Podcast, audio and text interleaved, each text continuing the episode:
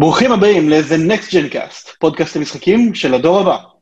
זהו פרק מספר שלוש עשרה עבור השבוע שמסתיים ב-ארבעה עשר לאחד עשר. שמי ליאור, אדמין של קבוצת הפייסבוק PlayStation Next Gen אל, שהשבוע סוף סוף חצתה את רף ה-שמונה מאות חברים, ואני אהיה מנחה שלכם להיום. בדרך כלל לצידי נמצא גיל פרקוביץ', אבל הפעם לצערנו הוא הולך להיעדר מהחלק הראשון של הפרק. אבל לפני שנסביר קצת מה מיוחד בפרק של היום, אני אזכיר לכם שאם אתם מחפשים אותנו ואתם רוצים להקשיב לפודקאסט, אפשר לעשות את זה דרך יוטיוב, דרך אפל פודקאסט, גוגל פודקאסט, ספוטיפיי, טונין רדיו, דיזר, ואפילו דרך פודבין עצמו, שזה שירות ההוסטינג שאנחנו עוברים דרכו. השבוע זה לא שבוע סטנדרטי בפודקאסט, כלומר עדיין יהיה לנו את הפינות הקבועות שלנו של נקסט על שולחן הדיונים, נקסט בחדשות הגיימינג וכן הלאה, אבל השבוע הושקו סוף סוף קונסולת הדור הבא, האקסבוקס סדרה X והפלייסטיישן חמש, כאשר היום כרגע זה ה-אחד עשר לאחד עשר, אז האקסבוקס סדרה X הושק, והפלייסטיישן חמש מושק מחר ביפן ובארצות הברית ובעוד כמה מדינות. במיוחד בשביל זה, אני הבאתי לנו רעיון מיוחד עם אחד מכתבי הגיימינג והיוטוברים המצליחים בישראל, שי סוסופוקס לוי. אז שי, מה שלומך? מצוין, מצוין, מה שלומך? תציג את עצמך טיפה למי שבמקרה לא מכיר את הערוץ שלך. כן, אז uh, מי שלא מכיר את הערוץ שלי, יש לי ערוץ יוטיוב שאפתה אפתה עוסק בגיימינג. Uh, באמת עם ההשקה של הקונסולות החדשות והדיבור עליהם, uh, הוא תפס קצת יותר תאוצה עם בדרך כלל, וזה באמת uh, מחמיא, uh, במיוחד עם המחמאות שאתה נתת לי, אחד היוטיוברים המובילים בארץ. כאילו, תשמע, יש לך כבר כמעט עשרות אלפים רשומים ביוטיוב, זה לא צחוק. לא צחוק, אבל תשמע, אני דאג רקע קטן לעומת כל מיני יוטיוברים אחרים שעושים גיימינג ונונסנס וכאלה, כאילו חדשות גיימינג ביוטיוב, זה משהו כזה שבא והולך, צריך עוד להרגיל את הקהל הזה, אבל מדליק, מדליק, מדליק לראות שיש קהל, אני בחיים לא האמנתי שאני אגיע למספרים כאלה, ונכון שתמיד אפשר להסתכל על אנשים אחרים ולהגיד, בואנה, לא יש ערוץ יותר גדול, וזה לא נגמר אף פעם, אז גם עם השמונת אלפים האלה באמת של כבוד הוא לי, וחוץ מהיוטיוב אני כבר משהו כמו עשור כותב בטיג'י ספוט, שזה בלוג, זה התחיל את דרכו כבלוג טכנולוגיה, ולאט לאט התחלתי להחדיר לשם גם יותר את הדגש על הגיימינג, וגם שם כמו בגלל הקונסולות החדשות והדור הבא, באמת הדבר הזה תפס תאוצה מטורפת, האורחים ראו שיש לזה מקום של כבוד, ואפילו כאילו הגענו לעמוד הראשי שפעם היינו, שפעם כאילו גיימינג היה סתם הדור בתוך הבלוג, ואני ממש ממש שמח על זה, אז אני משתדל גם שם כאילו לכתוב באופן קבוע על, על גיימינג, שזה אהבה יותר גדולה שלי מגאדג'טים, ועכשיו אני פה איתך, אנחנו הולכים לדבר על האקסבוקס סדרה X, שזה יפה שאמרת את זה ככה, כי אתה יודע שלי יש בעיה קשה עם המילה סיריס, כן, שמתי לב לזה כמה פעמים. זה, זה פשוט לא נורמלי, אני, אני חושב ללכת לאיזושהי בדיקת אם אר איי שיראו כאילו מה לא בסדר אצלי, מה מכוות שם לא נכון, שאני לא מסוגל להגיד סיריס כמו שצריך, אני כאילו מתאמן על זה ואני מתאמץ להגיד את זה. בדרך כלל גם עכשיו זה תשעים ותשע אחוז נכון, זה צריך להיות סיריז. כן, כן, בדרך כלל זה יותר גרוע, זה משהו בין סיריוס לסיריס, אז זה כאילו, אז זה בסדר. כן, אבל לפחות אתה יכול להתנחם בעובדה שאתה לא היוטיובר היחידי שיש לו את הבעיה הזאת בישראל, נתקלתי בכמה אחרים. זה נורא, זה פשוט נורא, זה מדהים כמה אתה מתאמץ להגיד את זה נכון, ומתישהו מתפלק לך איזה סיריוס כזה. כן. איכשהו כולם רוצים לשחק הרבה סיריוס על הקונסולה הזאת כנראה. כן, כן, לגמרי. טוב, אז עשר שנים ניסיון, זה, תשמע, זה, אה, רואים את זה, ביוטיובים שלך, בווידאוים שאני צופה אצלך ביוטיוב, לגמרי מרגישים את המקצועיות הזאת. תודה, תודה, ו- ולכבוד הוא לי באמת ש- שבן אדם כאילו גם כן עם ידע מעמיק כמו שלך, אה, רחב בתעשייה וגם אה, רודף achievements, רודף trophies מטורף, אה, אז באמת, באמת לכבוד הוא לי שאתה אה, מקדיש את הזמן לצפות בערוץ הקטן שלי, שאתה יכול לצפות בכל הענקים האמריקאים האח- האחרים שיש לנו כאן, אה, אז באמת לכבוד הוא לי. תראה, יש איזושהי הרגשה אחרת שאתה צופה בתוכן בעברית, ולפעמים זה נחמד לצרוך את זה. אתה יודע, זה לא הדבר המרכזי שאני מקשיב לו תוכן בעברית, אבל uh, כשאני כן מקשיב לו וזה איכותי, זה לגמרי שווה את זה, ואני עושה על זה לייקים ומגיב כדי להיות חלק מהשיחה. כן, אני מסכים איתך, גם אני באותו ראש, אנחנו נוטים, להת... אנחנו נוטים בדרך כלל להתלונן, ולהגיד, אין פה תוכן מספיק איכותי בעברית, אין מספיק, הקהילה לא מספיק גדולה בשביל זה, רוב האנשים הבוגרים צופים בתוכן מחול, רק ילדים צופים ביוטיוב, ואנחנו נוטים כאילו לחזור על המנטרות האלה, והבעיה היא ש... לא יוצרים פה תוכן איכותי לקהל קצת יותר בוגר, אז התוצאה היא שבעצם יש תוכן שהוא, אני לא חושב שנכון להגיד ילדותי, כי כל אחד תופס את הנישה שלו, אבל תוכן שפונה יותר לקהל צעיר יותר, נגיד את זה ככה, ולכן כאילו מן הסתם, אז, אז רוב הקהל שם, כי זה מה שיש, אז עד שלא יצאו... כן, זה תוכן שמשחק קצת על הסטריאוטיפ שגיימינג זה לילדים בישראל. לגמרי, לגמרי, לגמרי, ואם אנחנו רוצים לשבור את זה, אנחנו, המנטרה שלי זה ליצור את התוכן שאני הייתי רוצה לצפות בו. אני יודע שיש לי עוד דרך ארוכה, אני צופה, אתה יודע, כמו כולנו שיוצרים תוכן, אני מאמין שגם לך זה קורה בפודקאסט שאתה מאזין לו, אז אתה אומר, אה, הייתי צריך להגיד ככה, ורגע שכחתי להגיד את זה, ועבודתו של יוצר תוכן, כאילו כמו אמנים אחרים, זה, זה אף פעם לא נגמר, זה אף פעם לא נגמר, אתה תמיד רוצה ללטש עוד, אתה תמיד שופט את עצמך, אבל ככה לומדים וממשיכים הלאה. תשמע, אני אתן לך אחר כך קצוצה לאיך נראית תוכניה של הפרק שלנו, ותבין איך אני גורם לזה שאני לא מפסס דברים, אבל גם אז, למרות שאני חושב שאני לא מפסס דברים, סביר להניח שאני מפסס. כן. הכי מעצבן זה ששנייה אחרי שאתה מפרסם פרק, פתאום אתה מגלה שיש בלוג פוסט שעונה על שאלות שאלת אליהם ספקולציות בפרק הזה. או, זה, זה, זה הרי קלאסי, שברגע שאתה מעלה פרק, סוני יוצאת עם איזושהי הכרזה מטורפת. זה... כן, זה קרה לנו עם ה-Backwards Compatibility. אה, אוקיי, טוב, אז שי, לענייננו קצת. קודם כל, אני מבין שכל הקשרים עם Xbox ישראל בעצם הגיעו מאתר טי ג'י ספוט, נכון? כן, מאתר טי ג'י ספוט, אני צריך גם להגיד איזשהו גילוי נאות לפני שאנחנו מתחילים לדבר על, על Xbox. אני הפקתי עם איי ג'י אן כמה תכנים שקשורים לאקסבוקס ישראל, גם לערוץ היוטיוב שלהם, בין היתר בהשתתפות בתוכנית האקספרט, אז כאילו חשוב לדעת את כל הדברים האלה לפני שאנחנו מדברים על האקסבוקס. בכל מקרה, הדעות שלי על האקסבוקס הם שלי לגמרי, הקונסולה הגיעה אליי לסקירה, זה הדיסקליימר, ולא שילמו לי להגיד דבר כזה או אחר, לשבח, להלל או להפך, אבל חשוב לדעת את זה. ואני אוסיף גם בנוסף לזה שהסיבה שאנחנו מקליטים היום ולא לפני שלושה, ארבעה, חמישה ימים, ובגלל שאני רציתי לסקר אה, ברעיון עם מישהו ששחק כמו מכשיר, רק אחרי שכל האמברגויים ירדו, mm-hmm. שאין שום דבר שאסור לך להגיד. כן. ככה גם לך זה יותר נוח, וגם לי זה יותר נוח, כי אני יכול להרשות לעצמי לשאול אותך מה שאני רוצה. נכון, בוודאי. ואני אשמח לענות בכנות על כל מה שאפשר. מצוין, אז, אז בואו ניכנס ללב של העניינים. איזה משחקים אתם הספקתם לשחק? וואו, תראה, אם אנחנו מנסים לדבר על, על המשחקי Next Gen, אנחנו קצת בבעיה, כאילו על האקסבוקס Series X, אם אנחנו מדברים על זה. שאין כל כך הרבה מהם, אה? אין, אין בכלל, כאילו חוץ מברייט ממורי אינפיננט, שלא יצא לסחקו. יש את Gears Tactics, אם אני לא טועה, הוא Next Gen Pure. כן, אבל גם Gears Tactics, בגלל שזה משחק טקטי, אתה לא מצפה שהוא ינצל את החומרה של הקונסולה אה, עד הסוף, או כמו שאנחנו מצפים. כמובן שמשחקי השקה אף פעם לא עושים את זה, כן, הם אין איזושהי תצוגת תכלית נורא, נגיד דלה, אבל אה, למרות שזה עושה דיסרוויס להרבה מהם, אבל בדרך כלל משחקי השקה פחות טובים ממה שאנחנו מקבלים אחר כך, אה, ומה שנורא מוזר בדור הזה, אה, זה שהמשחקים שיש לנו כרגע, אה, הם רובם קורס פלטפורם, וגם המשחקים שלי באופן אישי יצא לשחק בהם, זה גירס חמש, שכבר שיחקתי אותו על האקסבוקס וואן אקס, ובאופן ספציפי, אסאסין קריד ולהלה. או, שזה מגניב. כן. נשאר את כל גבם. בכיף. אבל רגע, גירס חמש, אתה שמת לב להפרש משמעותי בביצועים שלו, בין ה-וואן אקס לבין האקסבוקס Series X? כן ולא. כשאתה משחק בקמפיין, אתה כמעט ולא רואה הבדל בביצועים, ראיתי, צפיתי באיזשהו וידאו של דיגיטל פאונדרי, שהם כאילו שמים לך יותר דגש על הביצועים. כן, יש להם את האנליזה של הפריימרייט. נכון, וזה משוגע, חוץ מהאנליזה של הפריימרייט, אתה יודע, גם יש להם את ה... מראים לך את השינויים בטקסטרים, שזה הם באיכות יותר גבוהה, ובצללים וכאלה, ובכנות, פעם ראשונה שהפעלתי את גירס חמש, ושיחקתי, המשכתי לשחק בקמפיין, לא שמתי לב להבדל מהותי, או משהו שגרם לי להפיל את הכובע ולהגיד כזה, "וואו, זה next gen." אבל יש להם מצב מולטיפלר ספציפי בשם ורסס, ששם הקצב פריימים הוא על מאה ועשרים הרץ, מאה ועשרים פריימים לשנייה. רגע, מאה ועשרים הרץ הוא רק למולטיפלר? כן, רק למולטיפלר. אין לך אפשרות להפעיל אותו במצב אחר. ושם אתה מרגיש שהמשחק יותר חלק, שהאנימציות יותר מהירות, התזוזות לצדים, אם אתה עושה תזוזות מהירות, זה לא בלרי כמו שאתה רגיל לראות, והכל הרבה יותר חלק ומהיר, אבל...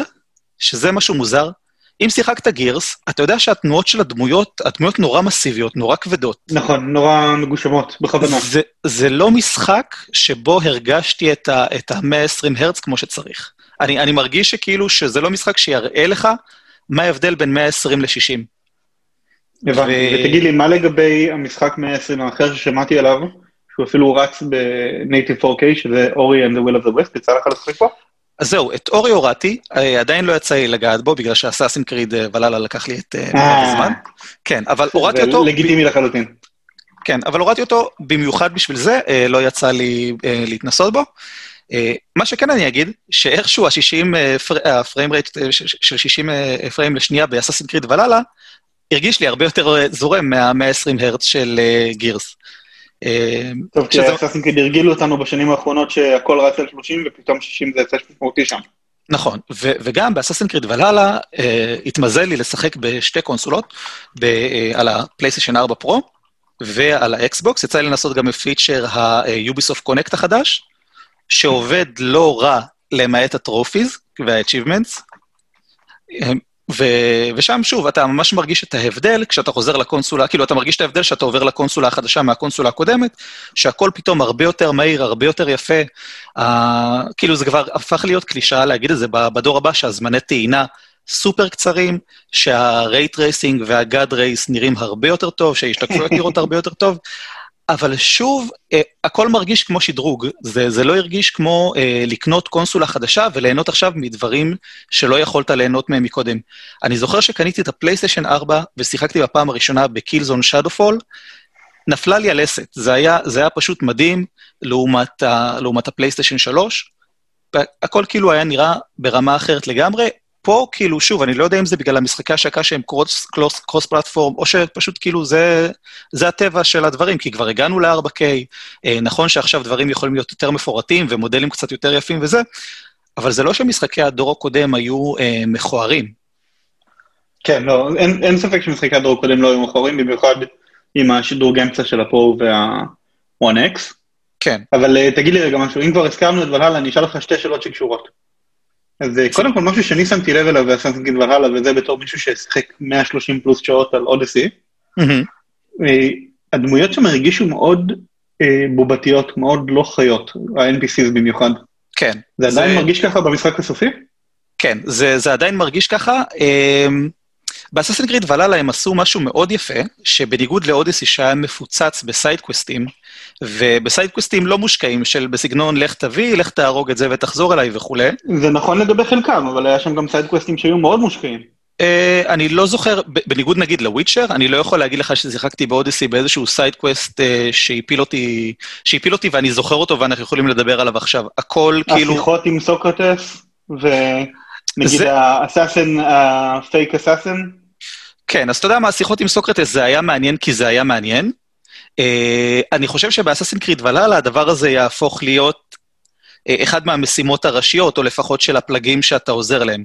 כי בוולהלה, את רוב הסיידקווסטים הפשוטים, הפושטים, של לך תביא, לך תהרוג, לך תעשה, הם צמצמו אותם מאוד, והם הפכו אותם למשהו שנקרא אירועי עולם, World Events, ששם אתה מדבר עם מישהו, זה בדרך כלל נורא נורא קצר, יש לך איזושהי בחירה קצרה לעשות, וזהו, זה נגמר, כאילו, או שאתה הולך למקום כלשהו, חוקר, מוצא, חוזר, כאילו, משהו סופר סופר סופר קצר, שאתה יכול לגמור, ב- לסיים ב-שתיים עד חמש דקות,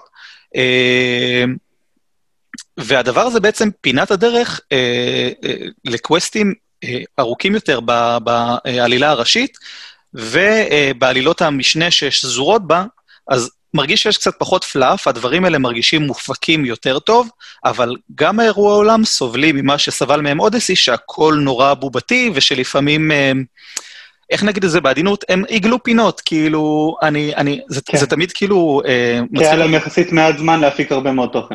נכון, אז, אז בוולהלה, בוולהלה, באודיסי זה היה מאוד מאוד קלאסי, במשימות הלך תביא, שבן אדם אומר לך, הו, תודה שהבאת לי את זה, ואז אתה מביא לו משהו, אבל לא רואים מה אתה מביא לו, כי המצלמה כאילו בדיוק חותכת את, ה, את היד ואת הזה, אז, וגם כשהוא לוקח את זה כזה, הכל נעשה אוף ריים כזה, אז זה הרגיש נורא זול, במיוחד בהשוואה לוויצ'ר, שלדעתי עד היום עושה להרבה אר פי ג'י וואנאביז, אקשן אר פי ג'י וואנאביז, המון המון המון שיעורי בית, ששם הכל היה מופק, הכל היה, גם סיידקווסטים זכרו להמון תשומת לב, יש סיידקווסטים שהיו הרבה יותר טובים מהעלילות הראשיות שם, אז אני חושב שיוביסופט אם לסכם, אני חושב שיוביסופט בכיוון הנכון של לקצר פלאף, או להתייחס לפלאף כמו פלאף, ולא לנסות לעשות ממנו יותר מזה, ולהשקיע יותר זמן במשימות הראשיות, ובעלילות משנה חשובות, נגיד, נקרא לזה ככה.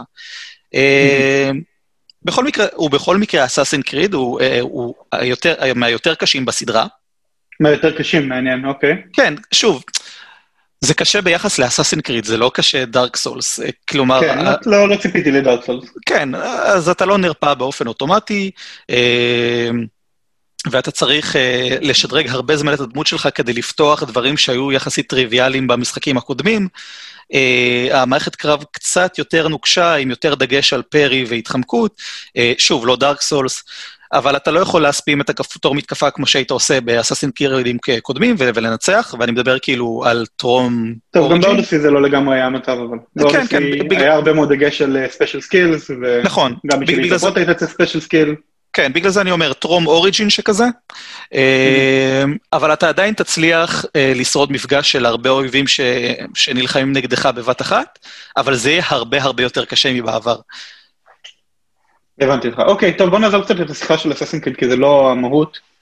אני כן רוצה לשאול אותך שאלה יותר טכנית לגבי Assassin's Creed, וזה, אני מניח שהגרסה שהשחקת זה הגרסת Next Gen שלו, נכון? זה לא ה-Backwards Compatibility של גרסת Current Gen? נכון. עד כמה הרגשת, מעבר לנושא של ה-Frame Rate, שיש פיצ'רים משמעותיים של Next Gen על הגרסה הזאת, שלא היית יכול לראות, נגיד, על ה-וואן אקס?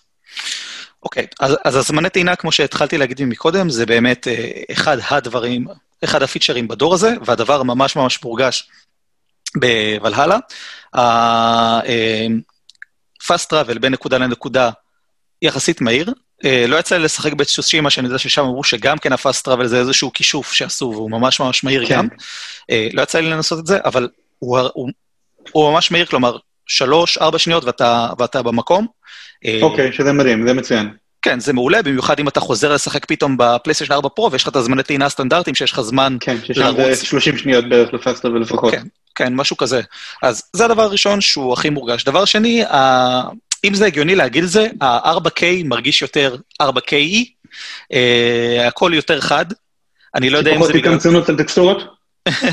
לא, לא התקמצ... לא התקמצנו לטקסטורות, אבל אני חושב שאני לא יודע כאילו אם הפלייסטיישן ארבע פרו רץ ב-ארבע קיי נייטיב או באיזשהו אפסקיילר. סביר להניח שהוא איזשהו אפסקיילר, כן. נכון, כאילו שלושים עם איזשהו אפסקיילר, אז כאילו זה, זה מורגש, מורגש שהכל הרבה יותר חד.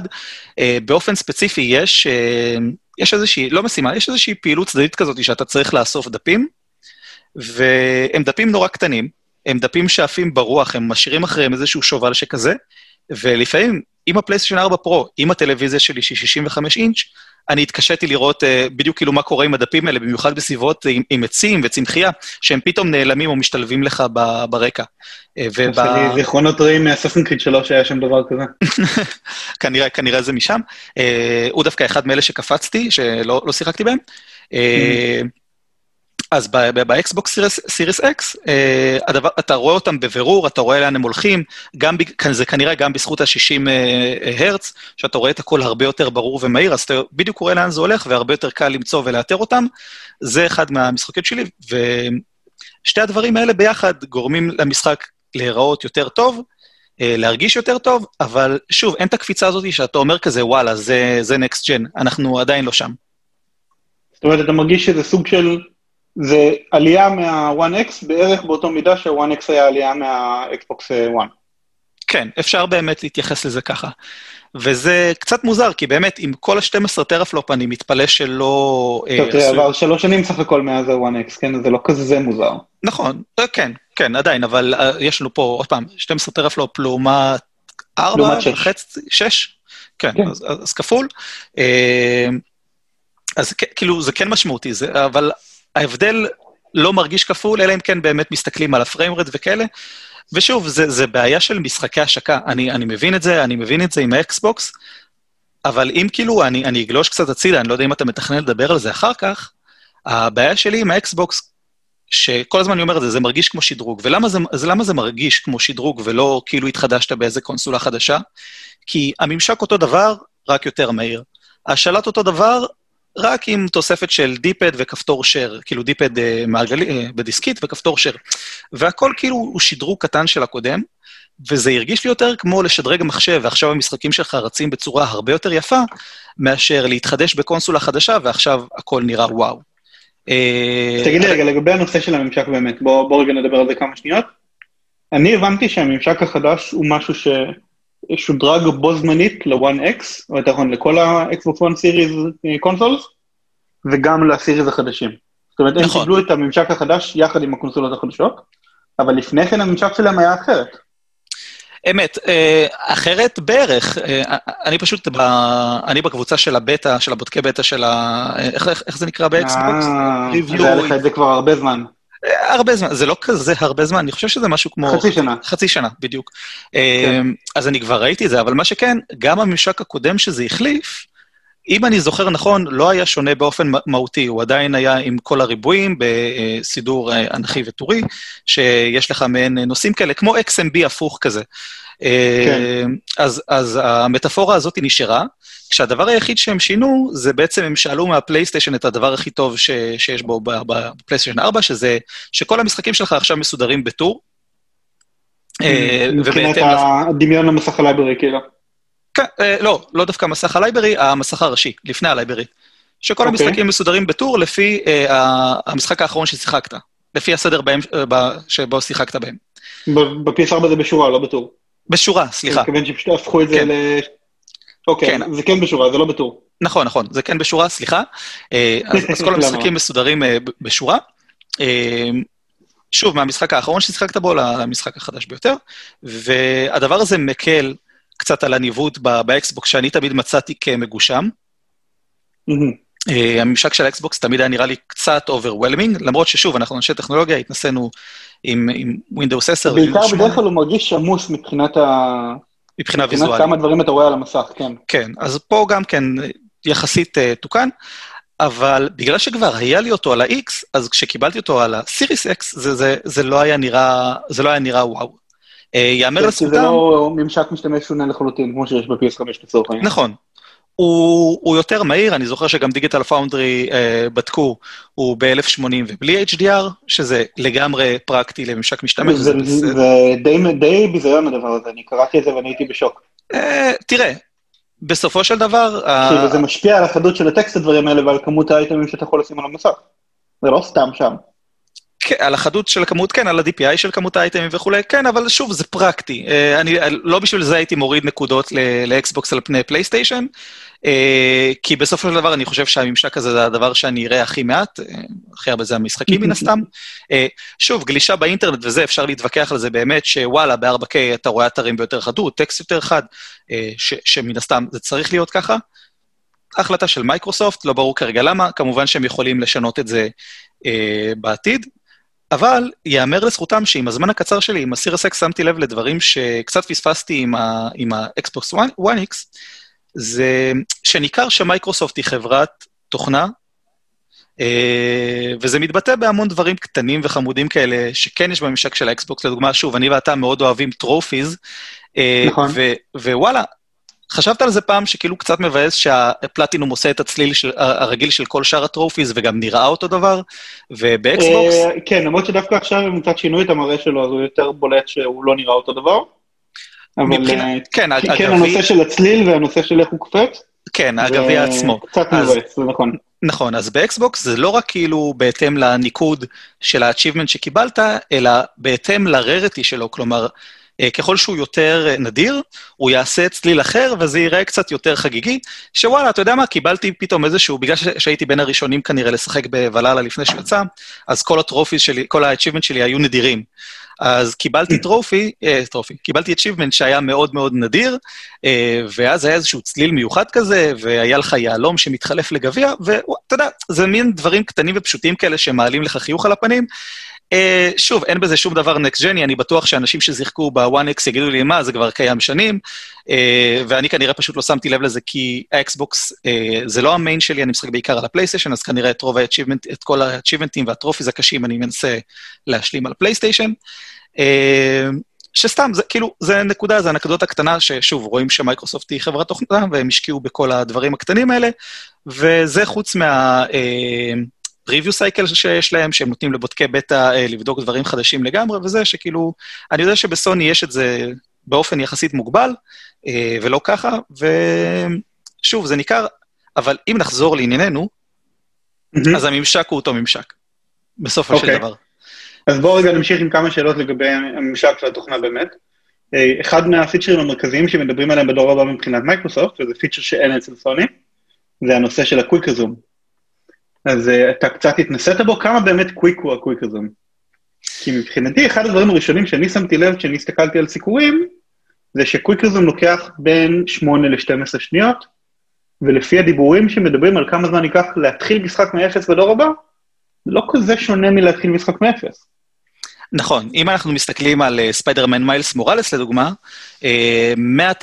מההפעלה קרה של המשחק עד התפריט הראשי, יש לך משהו כמו שבע שניות, ומרגע שלחצת קונטיניו, עד שאתה נזרק לעולם הפתוח, משהו בין עוד שתיים לשלוש שניות, ככה שכאילו בפחות מעשר שניות אתה בתוך המשחק, אחרי הפעלה קרה. זה עם ה-אס אס די של הפלייסטיישן, חמש נקודה חמש ג'יגהרץ לג'יגהרץ לשנייה. ג'יגהבייט לשנייה, כן. כן.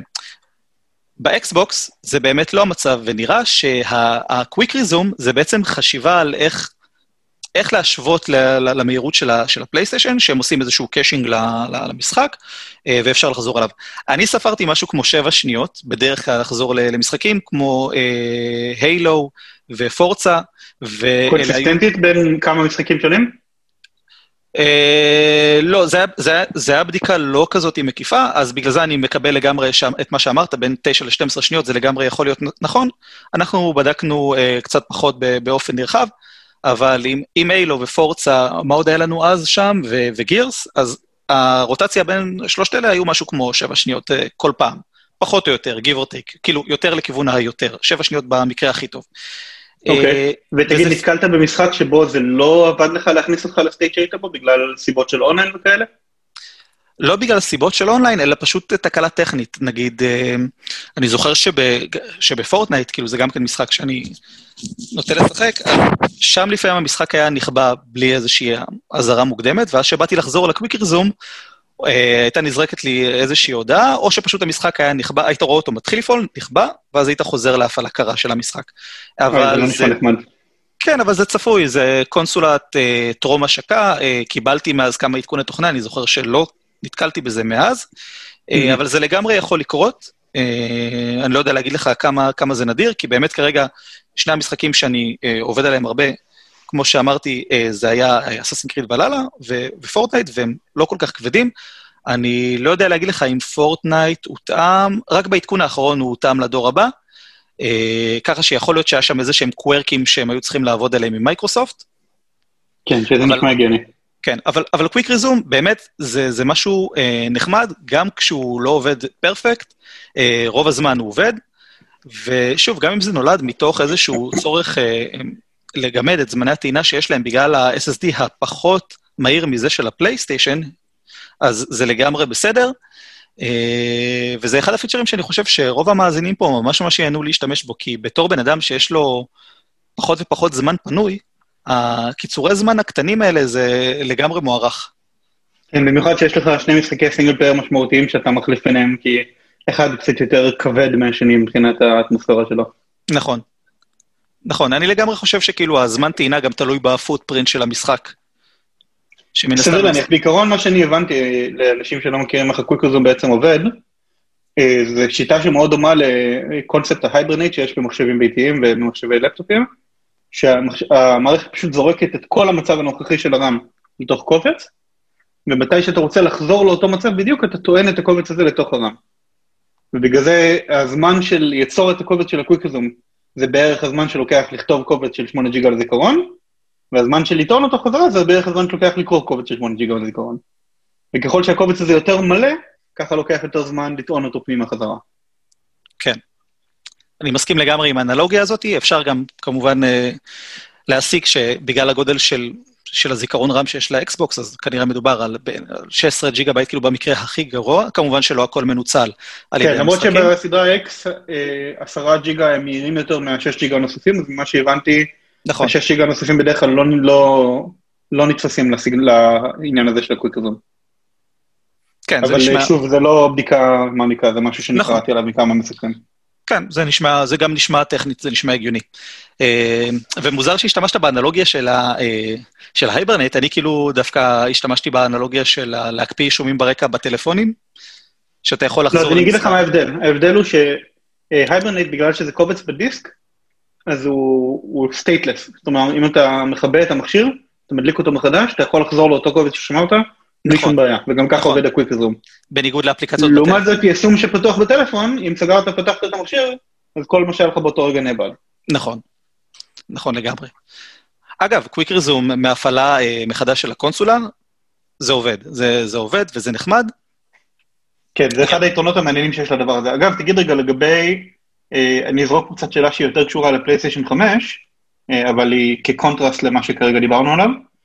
בפלייסטיישן חמש, אחד מהיכולות החדשות, היכולת שנקראת אקטיביטי ריזום, שזה האופציה להיכנס למשחק לא לתפריט הראשי שלו, אלא ישירות לתוך נקודה של פעילות ספציפית, כלומר לטעון ישירות שלב מסוים, או לטעון ישירות לובי מסוים של פורטנייט.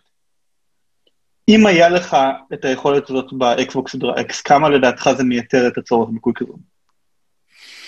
זה שאלה מעניינת, כי אני חושב שלכל אחד מהם יש שימושים קצת שונים. זה נכון שבסופו של דבר, בשורה התחתונה, אתה חוזר לאיזושהי נקודה במשחק, שבאקסבוקס אתה חוזר לנקודה שאתה עזבת אותה, ופה אתה חוזר, כאילו, אתה יכול לחזור לאיזושהי נקודת שמירה שהמפתחים החליטו בשבילך, איזשהו צ'ק פוינט, ושהחליטו להתמיע... זה כולל אגב לטעון את הסייב האחרון שלך, כן? כן, כן, אבל גם, גם פה זה תלוי בצ'ק פוינטים אחרונים שמותר לך, נגיד, אם ניקח את דימון סולס... לחלוטין, לגמרי. כן, לא, זה... לא לפי בקשתך. כן, אז, אז באקסבוקס זה בדיוק לנקודה שבה אתה היית, שזה נחמד. אה, אני חושב שזה, שזה שתי גישות מעניינות. אה, הגישה של, של סוני בתור, שוב, מישהו שהוא טרופי הנטר, אה, בזמנו החופשי כמובן, אה, הרבה יותר מעניינת ומסקרנת. להגיד לך מה עדיף אחד על השני, אני באמת שלא יודע, אבל וואלה, מגניב שכאילו שיש לנו גם את זה וגם את זה. אגב, כן, לדעתי זה גם, זו שאלה שאפשר לענות עליה בנקודה הזאת, זו שאלה שאפשר יהיה לענות עליה רק בראייה לאחור בסוף הדור. נכון, כמובן. שוב, בגלל שזה איזשהו פיצ'ר תוכנתי, אני לא רואה שמן הנמנע שכל אחת מהחברות תגנוב מהשנייה, כמו שהם עשו בדור הקודם, תגנוב רעיונות. כן, אבל אני מתאר לעצמי שהמימוש יהיה טיפה אחרת, כמו שתמיד זה המצב. כן, כן, ובכל זאת, כאילו, מדובר בשתי דברים שונים, שונים אך דומים, ובפלייסטיישן, שוב, זה, זה מגניב, זה מגניב שאתה יכול לחזור ללובי מסוים, זה מגניב שאתה יכול לחזור לנקודה מסוימת במשחק, זה מגניב שבמשחקי פלטפורמה עם האב מסוים, כמו Sackboy Big Adventure, ראינו שאפשר ממש לקפוץ לכל אחד מהעולמות שפתחת. נכון, אני מתאר לעצמי שגם במשחקים כמו Crash Bandicoot, אם הוא יקבל גרסת פי אס חמש, יהיה לו בדיוק את אותו קונספט. לגמרי. לגמרי, לגמרי. הדבר היחיד שקצת מפחיד אותי בדבר הזה, אני מפחד שבגלל שזה פיצ'ר שהוא כרגע אקסקלוסיבי לפלייסטיישן חמש, מעניין אותי איך מפתחי צד שלישי יתייחסו אליו, ואם כאילו כולם ידאגו אה, להטמיע אותו כמו שצריך, או שכמובן נראה את מה שקורה, שבדרך כלל מפתחים שאין להם, אה, אין להם איזשהו דיל אקסקלוסיבי עם סוני, או איזשהו משהו, אין להם איזשהו רצון ליצור יתרון לקונסולה של סוני, אה, אני חושב שהם לא יטמיעו את זה כמו שצריך, וזה יהיה נורא... דל, שתוכל לקפוץ לתפריט הראשי, לסייב האחרון, אולי ללובי של הבולטיפלר, אבל לא יותר מזה. קודם כל זה יכול מאוד להיות, למרות שאני אתן לזה אנקדוטה אחת קצרה לפני שאני אעבור לשאלה הבאה שלי לגבי האקסבוקס, וזה שחלק מהפיצ'ר הזה של האקטיביטי ב-פי אס חמש, הוא תלוי בנושא של הגיימהלפ שהם הכניסו שם, והגיימהלפ הוא למנועי פלוס בלבד, מה שאומר לי שסוני לוקחת את הכסף של המנועי פלוס ומקדישה חלק ממנו כדי לשלם למפתחים, שמוטיבציה על זה שהם יוסיפו גיימהלפ. מעניין, מעניין, לא חשבתי על זה. אבל אוקיי, אנחנו לא פה לדבר על ה-פי אס חמש, אז בואו נמשיך גם לשאלות לגבי האקסבוקס סדרה X. תגיד לי, אני ראיתי שיש למכשיר תמיכה בעברית, אתה ניסית את זה? כן, כן, גם בשביל הסקירה לטובת קוראינו דוברי העברית, אז בדקתי את העברית. לא ראיתי יותר מדי, לא ראיתי בכלל, סליחה, שגיאות, יש לפעמים... לפעמים אתה רואה תרגומים... אני שמתי לב קצת בסקרינשוט שראיתי שזה עם ישור לשמאל. שהטקסטים עצמם הם יושרים לשמאל ולא לימין. נכון, אני מנסה, חוץ מתפריט ההגדרות, שאני מנסה לזכור איך הוא בנוי, אם שם זה יתהפך מימין לשמאל או משמאל לימין. זה הורגש שזה לא בסדר או שזה הורגש סבבה לגמרי? לא, זה הורגש לי, זה הורגש לי דווקא סבבה, אני מנסה רגע להיזכר שוב עם התפריט הגדרות, אם זה היה בסדר, בכל מקרה אני לא זוכר שראיתי מקומות עמוסי טקסט בממשק, ששם אתה יודע, מורגש שכל התפריט לא מיושר כמו שצריך. אז אני חושב שזה לא תהיה בעיה, זה יהיה כמו בימים המוקדמים שהיום מתרגמים לנו את ה-Windows תשעים וחמש או תשעים ושמונה לפני שהיה את האישור להאמין, שהכל בעברית פשוט בצד הלא נכון, זה לא כזה נורא, הדבר היחיד שכן שמתי לב אליו, שרואים שמי שתרגם את הממשק הוא לא דובר עברית. עד כדי כך, אוקיי. כן, כי יש, וזה מצחיק, זה קורה למייקרוסופט הרבה, נגיד במקום כיבוי בקר או משהו כזה, אז יש בטל בקר, שזה תרגום כאילו של, כן, דיסייבל. תרגום מכונה כזה. כן, כאילו שוב, תרגום מכונה, או של מישהו שלא דובר עברית, והוא לא בדיוק ידע את המשמעות. אז יש כל מיני דברים קטנים כאלה, שנתקלתי בהם, אבל שוב, זה לא יותר מדי צורם. אבל זה שמיש וזה נראה סבבה. זה נראה סבבה, זה מנגיש את הממשק של האקסבוקס לקהל דובר העברית, גם לאנשים שלא דוברים אנגלית בצורה שוטפת, גם לילדים. אני חושב שזה נהדר, הלוואי, הלוואי, הלוואי, מבחינתי, שהפלייסטיישן רק ייתנו פונטים בעברית, כאילו, אין עכשיו דפדפן, אז זה כבר לא כזה קריטי, אבל בתקופת הפלייסטיישן ארבע, אם רצית לגלוש בדפדפן ולקרוא בעברית, לא היית יכול, לא שזה use case כזה נפוץ, אבל שוב, אין תמיכה בכלל, שזה קצת מבאס. חבל, לחלוטין זה מבאס. ופה באמת מייקרוסופט, כאילו, מגיע להם שפו על התרגום של ההמשק לעברית, גם בדור החדש, גם ב-day one, ושוב, אפשר, המצקצקים יגידו, אה, זה קל, זה אותו ממשק, אז הם פשוט, כאילו, אין לזה שום בעיה. אבל זה לא לחלוטין אותו ממשק, כי הם בנו גרסה חדשה שלו, ומה הדרך תרגמו אותה. נכון, נכון, ו- ושוב, כל הדברים האלה, זה, זה עוד משהו קטן, ועוד נקודות כאילו אה, קטנות לטובת אה, מייקרוסופט, ושוב, מי שחשוב לו הדבר הזה, שהקונסולה שלו תדבר בעברית, אה, אה, כאילו, היום יש לו את זה רק, רק על האקסבוקס. כן, שזה נראה לי רלוונטי מאוד אה, לאנשים שיש להם ילדים, בוא נגיד, מתחת לגיל עשר, שהם רוצים לתת להם קונסולה, והם רוצים שהילד יוכל להתנהל בעצמו בתוך הקונסולה, בלי שהוא צריך ללמוד אנגלית בשביל זה, זה משהו שהוא יתרון משמעותי.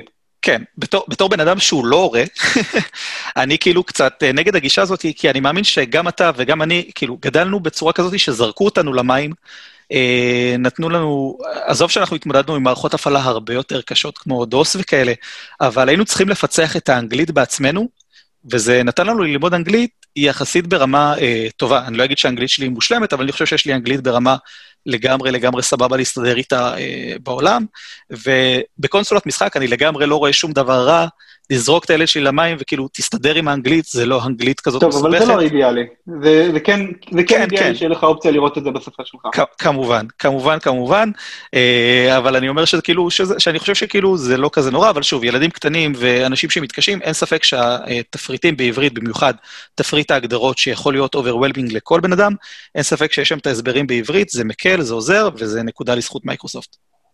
טוב, עוד שאלה קטנה אחת, לפני שאנחנו נלך לשאלת סיכום אחרונה. Uh, חלק מהדיבור מהסיכויים המקדימים היה שהמכשיר פולט יחסית הרבה חום, במיוחד מלמעלה. Uh, קודם כל, האם זה מורגש? איפה מיקמת אותו אצלך, אם הוא שוכב או עומד? וכמה אתה חושב שזה עלולה להיות בעיה להמשך? Hmm, זה מעניין ששואל את זה uh, דווקא היום מכל הימים, אה, כי היו דיווחים על כל מיני אקסבוקס ש, שמעשנים, שיוצא מהם עשן. אה, שמעשנים באמת, וואו, אוקיי, לא ראיתי. כן, אבל, זה. כן, זה כאילו, ייתכן, ייתכן, ייתכן מאוד שזה איזשהו אה, פייק ניוז, שמישהו ישתמש בווייפ וצילם רק את העשן עולה מלמעלה אחרי שהוא ישן על הקונסולה, אה, אז כאילו זה קצת יצחיק אותי, כי, כי בדיוק לפני שדיברנו ראיתי כל מיני סרטונים על זה, לא כזה משנה. אה, בהתחלה, לשאלתך, בהתחלה מיקמתי את האקסבוקס בשכיבה, Uh, במטרה שהוא יתאים יותר טוב ל, uh, לשידה שלי ולכל מה שיש לי עליה. Uh, זה היה נראה קצת מוזר, במיוחד בגלל הסטנד שאי אפשר להסיר אותו. הסטנד שאי אפשר לנתק, כן. כן הייתי זה... אגב בטרדאון שיש דרך לנתק אותו, אבל עדיין יש את העיגול המכוער מאחוריו. כן, לא אני... אה, מבאס. כאילו כן, אני בטוח שזה עניין של איזה בורג שתיים. Uh, אז, אז בסה, ואז כאילו החלטתי להעמיד אותה, ש... ש... גם ככה נראה עיצובית שהיא אמורה להיות ככה הסמל של האקסבוקס פונה לכיוון הנכון, ואין לך את, ה, את המעמד הזה למטה, שאגב, הצורה העגולה שלו... אני, אני אגב אישית, אני מתחרפן מלהעמיד קונסולות, אני לא מסוגל. זה פשוט מפריע לי ברמות מזעזעות. אני חושב שמאז ימי הפלייסטיישן שתיים, שהסיבה היחידה שהעמדתי את הקונסולה זה כי קניתי את המעמד הכחול הסופר יקר הזה, אז אני חושב שרק בגלל זה התעקשתי להמשיך להעמיד את הקונסולה, אבל פה עם הסיריס אקס היא פשוט נראית יותר נכון כשהיא עומדת, זה נראה יותר טוב. וזה השפיע עליך איפה אתה ממקם אותו, כי כשהיא עומדת היא תופסת המון מקום. כן, היא, היא עלתה לחלק העליון של, ה, של המדפים, של השידה. אני לדעתי זה איזושהי קונספירציה של מייקרוסופט, שכולם, שכולם ישימו אותה במקום בולט, שכולם ידעו, הנה, הנה אקסבוקס, אה, זה, זוהי דעתי הכנה. אה, לא, סתם, ו, ובנוגע לחום, אה, הדבר הזה פולט חום. הדבר הזה פולט חום, מרגישים אותו, אתה יכול לשים את היד מעל וזה חם. דיברו שזה ברמה של איזה ארבעים מעלות באוויר שיוצא ממנו. אה, לא בדקתי, לא בדקתי, אבל זה חם, חם למגע. אה, אפרופו סרטונים מצחיקים, אה, שוב, אני, זה משהו שאני צריך לבדוק, לעשות את השיעורי בית ולבדוק. היום ראיתי מישהו שמראה איך כדור פינג פונג מרחף באוויר, מעל האקסבוקס בגלל העדים, כן, בגלל העדים והמעברר, זה דורש בדיקה, אני לא יודע אם זה פייק ניוז גם, אבל לא, תשמע, היא חמה, היא חמה, שלא, שלא יגידו לכם אחרת, היא חמה, היא מתחממת, אני לא יודע להגיד לך... ברמה שאתה חושב שזה תהיה בעיה? אז זהו, שכרגע נראה שלא, זה לא... חום, זה לא חום מטריד ברמות כמו שאני נתקל עם הפלייסטיישן ארבע פרו, אבל... הפלייסטיישן ארבע פרו זה... כן, הוא מתחמם... משהו נורא. מאוד, מאוד, והמעבר הפיצי שהם שמו שם לא עומד בזה. הבעיה, הוא מתחמם לא סתם, הוא מתחמם בגלל שלאורך זמן, המשחה הטרמית שם היא מתעדה. כן. היא מתעדה והיא נשחקת והיא נהיית פחות טובה, ואז אין מגע בין הצלעות קירור לבין המעבד. המעבד מתחמם יותר על המידה, והמעברר מגדיל את העוצמה שלו בשביל לפצות את זה, ואז אתה שומע רעש של מטוס אילון. נכון, נקווה שבעידן המתכת הנוזלית שהם השתמשו בה הפעם... שבאקסבוקס סדרה אקס אין כזאת, אגב. יש במקום זה וייפור צ'מבר. נכון. אבל הווייפור צ'מבר עדיין מחובר עם משחה טרמית. נכון. זה לפי טרדם שאני גם כן ראיתי, אם אני זוכר, נכון. אם תרשה לי על הבדיחה המילולית, זה מה שנקרא חומר למחשבה. אחלה פן. אז אני לא יודע להגיד לך, אני לא חושב שזה תהיה בעיה לאורך זמן כמו שהיה עם האקסבוקס שלוש מאות שישים, עם טבעת מוות האדומה, שהקונסולה התחמה יותר מדי, שהרכיבים היו קרובים מדי וכו'. פה באמת נעשתה מלאכת מחשבת, ותשמע, אני חייב כאילו באמת להגיד שפו למייקרוסופט, כי גם סוני וגם מייקרוסופט נלחמו באותה בעיה שוואלה, יש לנו לוח עם ענק, עם מלא רכיבים עליו, כולם מתחממים, איך אנחנו פותרים את הבעיה של הקירור? אז והמהנדסים של סוני פשוט שמו גוף קירור ענק על כל, על כל הלוח. המהנדסים במייקרוסופט נקטו בגישה קצת שונה, שהם שמו גוף קירור גדול, הוא גם כן לא, לא פחות מסיבי, אבל הם חילקו את לוח האם לשתיים, וככה כאילו שני הצדים של הגוף קירור הוא באמצע, כששתי הלוחות מהצדים שלו. זו גישה מעניינת, בגלל זה גם... באמת שקצת ראיתי שזה לא בדיוק באמצע, אם אני ראיתי נכון בפירוק שצפיתי בו לפני כיום, והגוף קירור יושב על הנורסברידג' שבו יש את הרם ואת ה-סי פי יו ואת מרבית הפריטים, והסאוסברידג' שהוא מכוסה על ידי גוף קירור קטן יותר. מעניין. אז כן יש שם הפיצול. מעניין. אוקיי, אז בכל מקרה, זה נושא כאילו... הם פשוט בנו את הלוח ככה שהחלק שמתחמם הוא על צד אחד של הלוח. שזה גם חכם. נכון. אין ספק שהעיצוב שם מאוד מרשים, כי הם דחפו הרבה מאוד חומרה למעט מאוד מקום. כן, יחסית, למרות שאם אני זוכר נכון, היה מישהו שישבה אה, נפח, והנפח של האקסבוקס והפלייסטיישן לא כזה שונה, אה, למרות ששוב, מבחינת מקום, אנחנו מדברים על אותו דבר, אבל זה בעצם מסביר למה לקונסולות הדור הבא, יש את הצורות הנורא מיוחדות האלה, שהאקסבוקס הוא המלבן, והפלייסטיישן הוא איך שתקרא לצורה שהפלייסטיישן חמישי, אני לא יודע, כן, המגדל של סאורון. הם לקחו את הכימורים שהיו לפי-אס שלוש, ופשוט עשו את זה רחב יותר מהמדע. לגמרי. אז לשאלתנו, אני לא חושב שזו תהיה בעיה, אבל כן, היא מתחממת, כן מרגישים את זה, כן, אל תשימו אותה בתוך שידה סגורה. בוא נתקדם לשאלת הסיכום שלנו. בשמחה. מה הציפייה האישית הגדולה ביותר שלך, מהדור הנוכחי מבחינת אקסבוקס? בין אם זה משחק, בין אם זה יכולת, בין אם זה קונספט, מה, מה אתה מצפה לו הכי הרבה? אני ארמה ואני אני, אני, אני אגיד שתי דברים. אני, המשחק שאני הכי מצפה לו אה, באקסבוקס, אבל עכשיו שאנחנו מדברים, אני מבין שהוא לא, שהוא לא אקסקלוסיבי, אה, זה סייקונות שתיים, mm-hmm. אה, זה של אה, דאבל פיין. הוא לא אקסקלוסיבי? לא, הוא לא אקסקלוסיבי. הוא של דאבל פיין, הם נקנו על ידי אקסבוקס, המשחק הזה כבר הושאר להפצה, כאילו, על קונסולות הדור הנוכחי. אה, נכון, כי הוא הוכרז לפני הקנייה, אוקיי. נכון, ואם אתה זוכר נכון, זה משחק שנולד בסוג של קיקסטארטר, בתוך אתר שקוראים לו פיג, אז עכשיו יחזירו את הכסף לכל מי ששם כסף על גרסת הפלייסטיישן, כאילו, יש להם, אין להם בעיה, אבל כאילו, אני לא חושב שהם יעשו את זה למעריצים. בכל מקרה, סייקונות שלהם זה אחד המשחקים שאני הכי מצפה להם, זה משחק שממש לא הולך לאמץ את הדור הבא באיזשהו אופן, אבל זה משחק שאני מחכה לו. מה אני סופק קדימה למייקרוסופט? תראה, בסופו של דבר, כמו שאמרנו, מייקרוסופט הם חברת תוכנה, המטרה שלהם זה למכור לך אה, מנויים ותוכנות וכאלה, וניכר שהגיים פאס הוא השחקן המרכזי כאן. אה, הקונסולת Xbox Series X היא רק קונדויט למנוי הגיים פאס, וזה מורגש בכל מקום בקונסולה, הם מנסים לעשות לך סלאפ לדבר הזה. גם כשאתה מנוי, אתה רואה מלא פרסמות ומלא ריבועים, שאומרים לך יותר מ-מאה משחקים, זה חינם מגיים פאס, וזה חינם מגיים פאס, ועכשיו יהיה חינם. זה לא מציג לך לראות פרסמות כאלה, למרות שאתה מנוי? זה, זה מציק לי, אבל זה לא פחות מציק לי מסמל הפלוס, שנמצא בצד שמאל בתפריט הראשי של הפלייסטיישן. נכון שזה פחות אה, פולשני. אה, ועדיין, כאילו, שוב, יש פה הרגשה שהם מנסים לעשות לך, אחרי שקנית את הקונסולה, הם מנסים לעשות לך אפסייל, וכמו בפלייסטיישן, אחרי שאתה עושה אה, מנוי פלוס, ויש לך אייקון קטן של פלוס ליד, ליד השם משתמש שלך, ליד האייקון של המשתמש שלך, אז גם באקסבוקס הם למדו, כאילו זה משהו יחסית חדש, אה, אתה רואה ליד השם משתמש שלך, איזה טיר של גיימפאס יש לך, אם אתה... אה, אם אתה שי אולטימט או שי רגיל, שזה קצת mm. כאילו מצחיק, אה, יותר אני... מזה, אני אגיד לך שאם כבר כאילו דברים שמציקים, מה שכן מציק לי, זה שכל משחק שהורדת מהגיימפאס, האייקון שלו על הדשבורד, יופיע עם אייקון בנוסף של גיימפאס.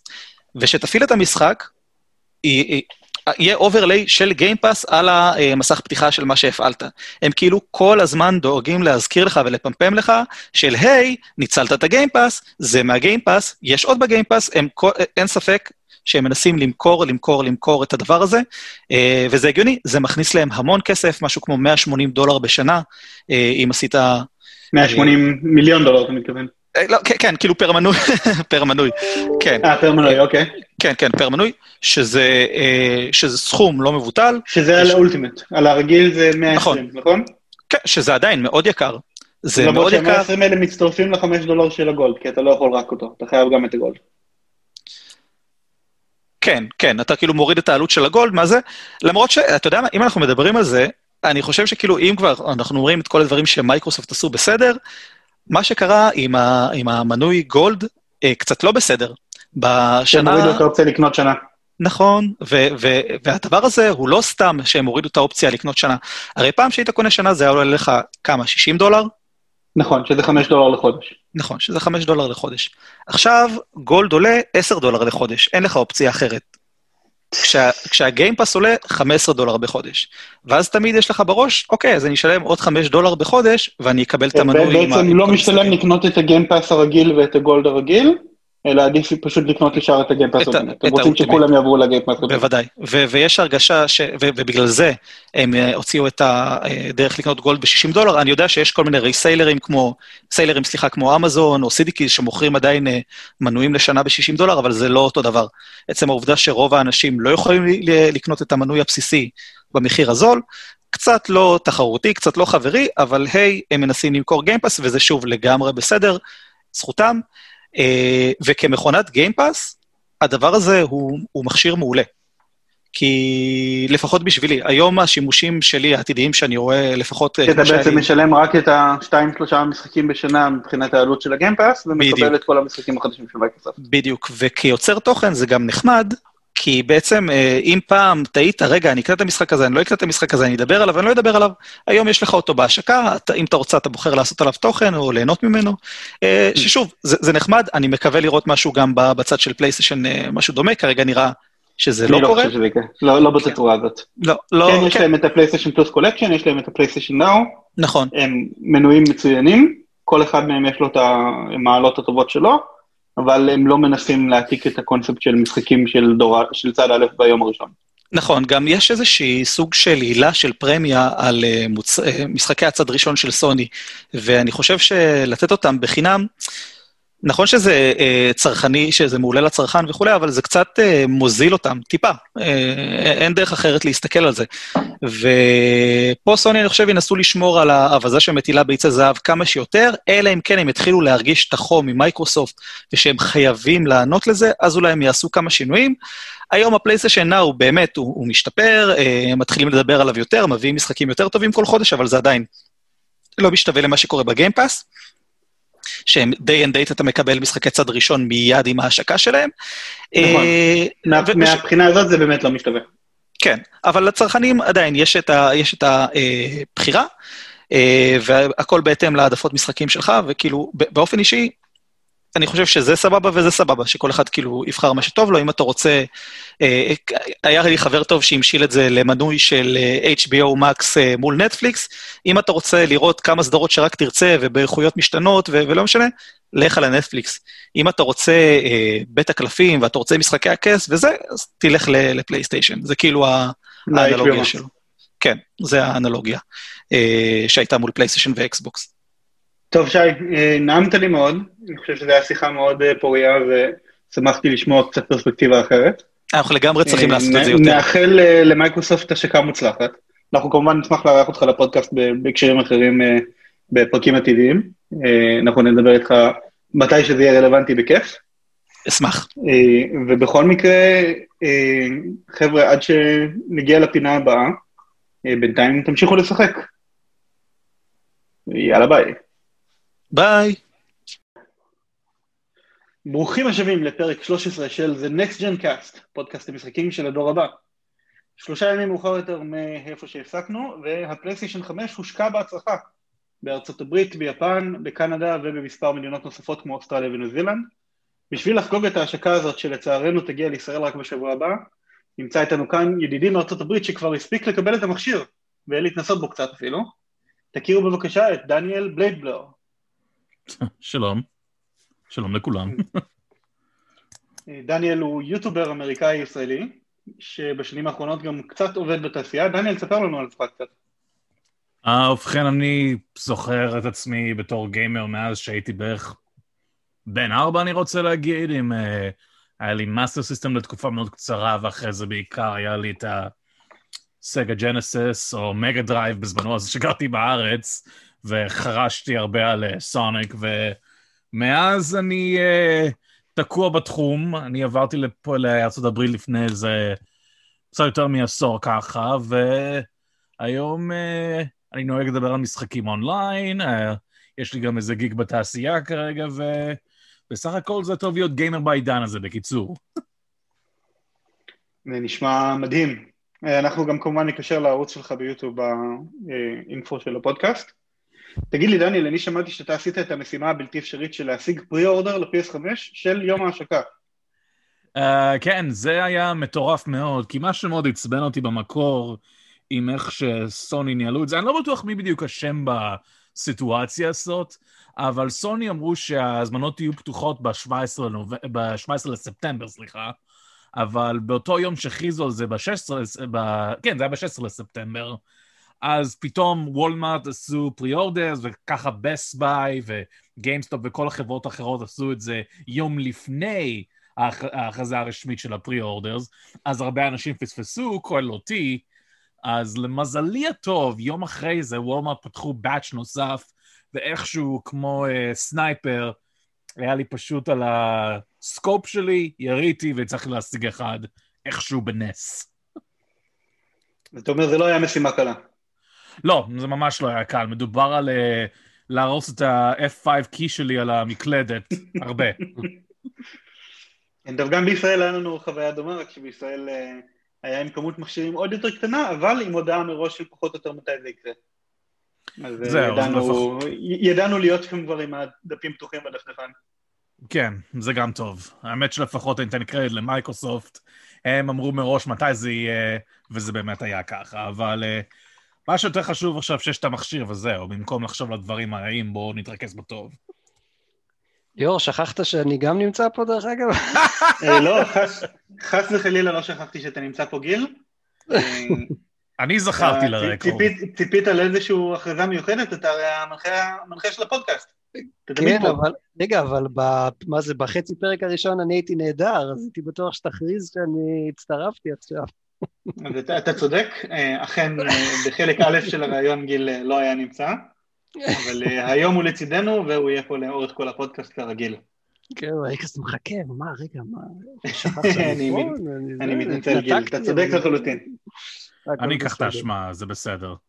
כן. דרך אגב, דניאל, כאילו, אנחנו כבר ממשיכים הלאה, את ממי הצלחת להזמין? בסוף השגת את זה מוולמארט, והרבה אנשים נתקע היו מופתעים כשסיפרתם שהשגת את זה מוולמארט, כי אנשים אומרים, מה, אתה היית צריך ללכת לחנות באיזה חצות או שש בבוקר או משהו כזה, אמרתי, לא, פשוט חיכיתי בבית להזמנה, וזה הגיע ליד הבית, פשוט האינטרס הכללי שלי היה ברגע שאני ראיתי הודעה שזה הגיע, לקחת את זה מיד ולהכיל את זה הביתה, כי אני לא רוצה שמן הסתם יקחו את זה. אז הלכת ועמדת בתור? לא, לא עמדתי בתור, זה אונליין היה הכל. אה, אוקיי, בסדר. בעיקר בתקופה של ה-קוביד תשע עשרה וכל זה, לא נראה לי ממש שבא לי לצאת החוצה יותר מדי ולחכות. כן, זה מצחיק שאתה אומר את זה, כאילו אני קצת שוחה בכל מיני קבוצות פייסבוק של פלייסטיישן חמש אמריקאיות, ואני מכיר המון המון אנשים שעמדו בתור שמונה עשרה שעות, מה שהתחלפו עם אנשים שלהם. כן, זה מטורף, אני, אני, אני זוכר עוד בזמנו השקות אחרות של מכשירים שהייתי נוכח בהם למען האמת, בתור מוכר בזמנו, וכן, קרייזי, מה שאנשים היו עושים. אז התופעה הזאת עדיין קיימת. Uh, מסתבר שגם uh, אם יש מגפה בעולם, זה לא יעצר אנשים לקנות uh, פי אס פייב בזמן הקרוב. טוב, גיימרים ואומה, אומה עמידה במיוחד, מגפה. כל עוד גיימרים יוצאים החוצה והם שומרים מרחק וכולם uh, בטוחים, אז סבבה, מבחינתי. כן, לא, לא נשכוח את המסכות, המסכות זה חשוב. זה מאוד חשוב, כן. אז תגיד לי רגע, דניאל, בעצם יש לך את המכשיר רק יומיים, נכון? ומה, מה הספקת לנסות בזמן הזה? אממ... Um... אז זהו, שבעיקר מה שאני נסיתי בו זה פשוט לחקור את ה-או אס וכל כמה הפיצ'רים למיניהם, בעיקר ה-Backwards Compatibility. לא יצא לי לצריר וצריך יותר מדי במשחקים עצמם, כי לצריר אבותם אני מקבצת באיחור, רק, לה, רק לאחרונה, כאילו ממש לקראת סוף אתמול, קיבלתי את uh, Demon's Souls, uh, את Sackboy, um, עדיין לא קיבלתי את Miles Morales לצריר, אבל אני מחכה גם לזה. אז בעיקר שיחקתי ב... Astro's Playroom, ולפי דעתי, וואו, אני מתגעגע לימים שפאקינג גיימס אשכרה שווים את המחיר, כי זה פשוט פצץ של משחק. איזה משחקים אתה הכי מצפה לשחק על הפלייסטיישן חמש, כאילו ממה שיצא לך וראית עד עכשיו בחוץ? Miles Morales, definitely. הספיידרמן, מרוול ספיידרמן של אינסומניאק היה משחק השנה שלי לפני שנתיים, ואני בדרך כלל טיפוס שכל פעם שיוצא כאילו משהו שהוא אה, כאילו ביג טריפל איי רליס, אני משחק את זה כמה שיותר מהר. אז כשאני אומר שזה משחק השנה שלי, מתכוון אפילו מעל God of War, ש... Don't get me wrong, אני אהבתי את God of War להעלה, אבל אפילו ספיידרמן בגלל כל הפרידום שזה נתן לי, ואני שונא להשתמש בקלישה, it makes you feel like Spider-Man, אבל זה האמת, זה מרגיש לי. כאילו את הספיידרמן, ועם פידליטי יותר טוב, ועם הלואודינג היותר מהיר, זה מרגיש אפילו שהזרם של המשחק, הפלואו שלו עוד יותר טוב. אז אני מת לשחק בזה, ברגע שיהיה לי את זה, בעיקר עם הקוד לשחק במשחק המקורי על ה-פי אס פייב. בנוסף לזה, ה-Ratchet and Clank, Rift Apart, אני מת על Ratchet and Clank. לגמרי. כאילו ברגע שאני ראיתי את הקונספט של קפיצה בממדים באופן מיידי, אני פשוט הייתי בשוק איך שהם הצליחו uh, לעשות את הטכנולוגיה הזאת. זה נראה כל כך טוב. כן. כן. זה, יש, uh... יש רשימה עוד של דברים, קיצור, יש הרבה. טוב, אז רגע, תגיד, אמרת שהצלחת קצת לשחק באסטרו, אז זה אומר שגם יצא לך להתנסות עם ההפטיק פידבק ועם האדפטיב טריגר של השלט החדש. זהו, אני חושב שמבחינת הדואל-סנס עצמו, כאילו איך שזה מרגיש מבחינת האדפטיב טריגר, זה לקחת מה ש... מייקרוסופט עשו בדור הקודם, השלט של ה-Xbox One עם הרמבל בתוך הטריגרים עצמם, אבל לקח את זה שלב אחד קדימה ולהרגיש כאילו, כל פעם שאתה לוחץ על הטריגר קורה משהו אחר, אתה מרגיש כאילו, איך אני אגיד את זה, קונטרסט שלא לחלוטין, יש כאילו, מה שעוצר אותך מלחוץ את זה כל הדרך עד הסוף, תלוי מה שקורה במשחק עצמו. אתה יכול ו... להסביר לנו מה הולך שם עם ההפטיקס בדיוק? שומעים שם, כאילו שהמפתחים עושים עם זה ניסים ונפלאות, שמדמים אי, חרבות שונות שאתה מחזיק ביד, יש במיילס מוראלס שהזכרנו מקודם, יש שם... כאילו, כאילו ספיידי סנס, שאתה מרגיש מאיזה כיוון הולכים ו- ומתקיפים אותך. שוב, באסטרו ספציפית אני חושב שאמרו שאתה מרגיש משטחים שונים שאתה הולך עליהם, נכון? קודם כל, to preface again, לצערי הרב לא יצא לי לשחק במיילס מוראלס עד כמה שאני מאוד רוצה, אבל בקשר לאסטרו, כן, זאת אומרת, זה מאוד... זאת אומרת, אני לא יכול להגיד לך איך זה מרגיש אם אתה הולך על מתכת, או אם אתה הולך על uh, עשב למשל, אבל יש איזה, איזה הבדל קל בזמן שאתה משחק, למרות שבתור uh, גיימר ששיחק במשחקים, פלטפורמה, אני בדרך כלל מתרכז יותר מה שקורה למסך לפעמים, מאשר לפעמים מה שאני מחזיק, אז אולי אני לא מרגיש את הניואנס כמו אנשים אחרים, אבל אני בטוח שיש משהו. יותר מה שמדהים אותי זה ה... זה ה... איך שהרמבל מתחלק לצדדים שונים, זה מאוד זוהה למה שנינטנדו עשו ב-אייץ' די רמבל עם הסוויץ' או עם הפרו-קונטרולר של הסוויץ', כאילו אם אתה... יש קטע למשל שאתה שם כמה כאילו מהאסטרובוטים הקטנים האלה בתוך הדולסנס עצמו, ואם אתה מזיז את הקונטרולר כאילו מימין ושמאל, אתה יכול כאילו להרגיש אותם כאילו אחד-אחד זזים מכיוון אחד לשני, וזה חמוד, אני מאוד אוהב מה שהם הצליחו לעשות עם ההפטיק פידבק, לפחות מה... שעה ניסיון שעשיתי בינתיים. אז רגע, תגיד רגע, השאלה המרכזית לדבר הזה, זה מרגיש כמו נובלטי, או שזה מרגיש כמו פיצ'ר אמיתי שהולך לעשות שינוי? אני כרגע יותר בקטע של נובלטי כרגע, אני לא מרגיש כאילו שזה הולך להיות כאילו דפיינינג, אני לא חושב שכאילו... זה הולך למשהו, אני חושב שזה כמו ה-three D S, אם יש לי השוואה טובה, כאילו כולם בהתחלה דיברו, Oh my God, three D without glasses, כאילו, תלת מימד בלי משקפיים, זה יכול לשנות את כל התעשייה, זה הולך להיות אה, מהפכה, והיום אני לא חושב שאני מכיר עד היום בן אדם ששיחק במכשיר הזה, ועד היום משתמש בתלת מימד כאילו באופן אה, קבוע. אני חושב את הדבר עם ההפטיק פידבק, אני חושב שזה הולך להיות משהו שהוא יהיה מאוד מגניב להרגיש במשחקים, אבל אני לא חושב שזה יהיה ה-make or break, או מה שבאמת הולך אה, אה, להיות העיקר ב... פיתוח של משחקים. טוב, זה יכול להיות מאוד שזה עניין של זמן, כי כל גופי התקשורת ש... שאנחנו רק קוראים עליהם, כולם, כולם עפים על השלט ללא יוצא מן הכלל. כי אני זה... גם עף על השלט, כי הוא מרגיש מה זה נוח, אני מרגיש שזה פשוט כאילו שדרוג של מה שהדואל-שוק ארבע עשה בזמנו, זה, זה מרגיש טוב, וגם אם נגיד אני לא... כאילו קופץ עד הגג על ההפטיק פידבק, כי שאני אומר שזה הדבר הכי טוב בכל הזמנים, מבחינת השלט עצמו, כאילו באופן כללי, יצירת מופת. מגניב, על איזה טלוויזיה אתה משחק דרך אגב? לי יש L G OLED four K, את המודל הכי חדש, אז טכנית יש לי את זה ש... את ה-C X, כן. אה, מצוין. זאת אומרת שטכנית אני יכול לעשות one hundred twenty הרץ לכל השבנג הזה. אז זה בדיוק השאלות הבאות שרצינו לשאול. כן, אבל אין לו עדיין משחק שתומך בזה, זה לא יעזור לנו לשאול אותם. כן. זהו, אני גם לא חושב שטכני יש יותר מדי משחקים שאני יודע שתומכים ב-מאה ועשרים, לפחות לעניות דעתי, אלא אם כן אתה רוצה לתקן אותי. מדברים בעיקר על Devil May Cry ועל Call of Duty נכון מעכשיו. אוקיי. ובזמן הקרוב אמור להיות גם Destiny וגם Nioh one and two Remastered ועוד כמה אחרים. ו-Rainbow Six Siege גם. נכון, Rainbow Six Siege. זהו, אני מחכה ל-D M C גם, אבל מסתבר שהעותק הפיזי של זה לא יוצא עכשיו, הוא יוצא רק בדצמבר למיטב ידיעתי. Um, וניאו, אני מת על ניאו אישית, אז אני אשמח לראות לשחק במשחק הזה עוד פעם ב-one hundred twenty הרץ, מאה אחוז. אז יש אפילו חדשות טובות uh, מהיום בנושא של ניאו, ניאו two, הגרסת רימאסטרד שהולכת לצאת את ה-P S five, תהיה חינם למי שיש לו את גרסת ה-P S four. יופי, זה... אני לא צריך לעשות דאבל דיפינג, שזה טוב. כן. טוב, תגיד רגע, דניאל, בקצת שהתנסית, מה הרשים אותך הכי הרבה עד עכשיו? מה שהכי הדהים אותי אישית, זה ה-H D R למען האמת. לא ציפיתי שה-P S five יעשה H D R אוטומטית להכל, אבל לא רק שזה עושה להכל אוטומטית, אפילו לתפריטים עצמם, זה פשוט עובד ממש סימלס.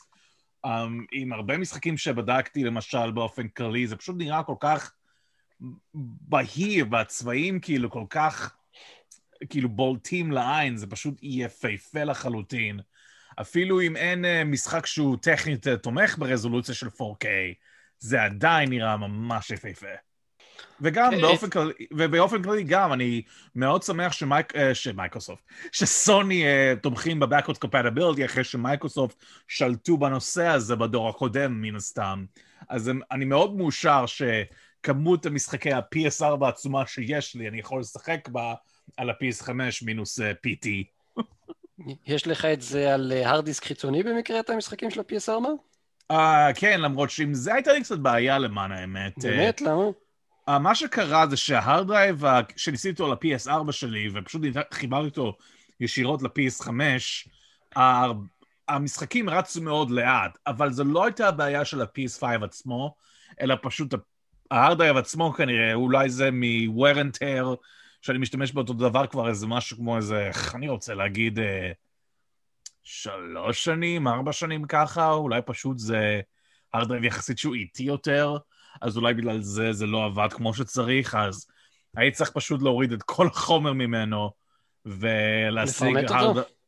לפרמט אותו, וגם בעיקרון אני עסקתי עכשיו לאחרונה הארד דרייב אחר של Western Digital, שתומך במהירות יותר גבוהה, ככה שאני לא צריך לדאוג לזה יותר מדי, בתקווה תודה לאל. בעצם, אם אני נכון, אתה ממליץ שמי שכן עובד עם דיסק חיצוני, יעתיק את המשחק ל-אס אס די הפנימי לפני שהוא משחק בו, גם עם משחקי פי אס ארבע. זה באופן כללי, אלה שתומכים באופטימיזיישן, כמו Days Gone או God of War, מה עוד, Ghost of Tsushima, אני חושב שכן, אבל הבעיה היא, שזו הבעיה מאוד גדולה כרגע, זה הספייס שיש לך, על ה-אס אס די עצמו בתוך הפלייסטיישן, כי אין יותר מדי לעבוד איתו, בעיקר אם אתה קונה כמות סבירה יחסית של משחקי פי אס חמש, um, ואין לך פשוט הספייס לעבוד איתו. התקווה המאוד גדולה שלי שבקרוב מאוד סוני ישחררו את המידע על ה-אס אס די הפנימי, שנוכל לדעת מה אפשר לקנות לזה, לפחות כדי לקבל איזה תמיכה, כי אני לא רוצה כל הזמן להוריד ול... ולהתקין מחדש, בעיקר להתקין מחדש זה לוקח כל כך הרבה זמן, עם הגדלים של משחקים היום, ואתם יכולים להגיד לי מהצד שלכם, מה דאונלוד ספיד בארץ, אבל לא כל מקום באמריקה יש את האינטרפייס הכי טוב בעולם. האינטרנט בישראל הוא למעשה לא כזה רע יחסית, כאילו יש פה דאונלוד סטרים מאוד טוב יחסית, בישראל אני חושב יש חדירות של אינטרנט לכמה אחוז מבתי האב, פעם האחרונה שאני בדקתי על למעלה מ-שבעים. כן, נדמי. האמת שלאחרונה אני מאוד מתרשם, בתור מישהו שגר במרכז הארץ, שמתחילה להיות פריסה טובה מאוד של פייבר. יפה. ואני נמצא כרגע בשכונה יחסית חדשה, אז יש לי פייבר, ויש לי אשכרה אחד ג'יגה ביט דאונלוד ו-מאה מגה-ביט אפלוד, וזה חלום. זהו, כן. אני גם לאחרונה קיבלתי עדכון, אני חושב שה... מהירויות שלי כרגע זה one gig ואפלוד של זה חמישים או משהו כזה, שזה בסדר מבחינתי, אז... אני דווקא שמעתי שהרבה אנשים אומרים שיש שיפור במהירויות ההורדה בפלייסטיישן חמש, שיפור משמעותי. אה, כן, ממש. לא, תראה, אני כמו שאמרתי לך מקודם עם הסיפור של הארד דרייב, אני עכשיו בקטע שאני חייב להוריד את כל מה שהיה לי בעבר מחדש, על ה-פי אס חמש והכל. ומדובר פה באיזה שמונה טרה של חומר. אז אני... אז כן, אבל הנה החדשות טובות. אני חושב שאני כרגע בארבע טרה, וזה לקח לי, בוא נגיד, איזה יום ככה בינתיים. מה זה? ספיד מטורף. כן, לגמרי. כן, ולהגיד כאילו טרה, כאילו להגיד יום זה נשמע כאילו מאוד איטי, אבל אנחנו מדברים פה על ארבע טרה בייט. זה המון דאטה. ובתחשב עובדה שאני עושה את זה, אני בשוק. מה שעוד יותר מפתיע אותי זה שאין לך לימיט ב-אס פי שלך. אתה בלתי מוגבל? אז לפחות לפי מה שאני יודע, אני מקווה מאוד שלא יהיה לי הגבלה, כי אני צריך את זה לעבודה שלי, אבל לפחות בינתיים הכל בסדר לפחות. טוב, נראה לי שאנחנו נסתפק בעוד שאלה אחת או שתיים, ונסכם קצת את הפינה הזאת. תגיד לי דניאל, בתור מישהו ששחק הרבה בטח ב-פי אס ארבע פרו, אנחנו מרגישים שיש קפיצת דור מה-פי אס ארבע פרו ל-פי אס חמש?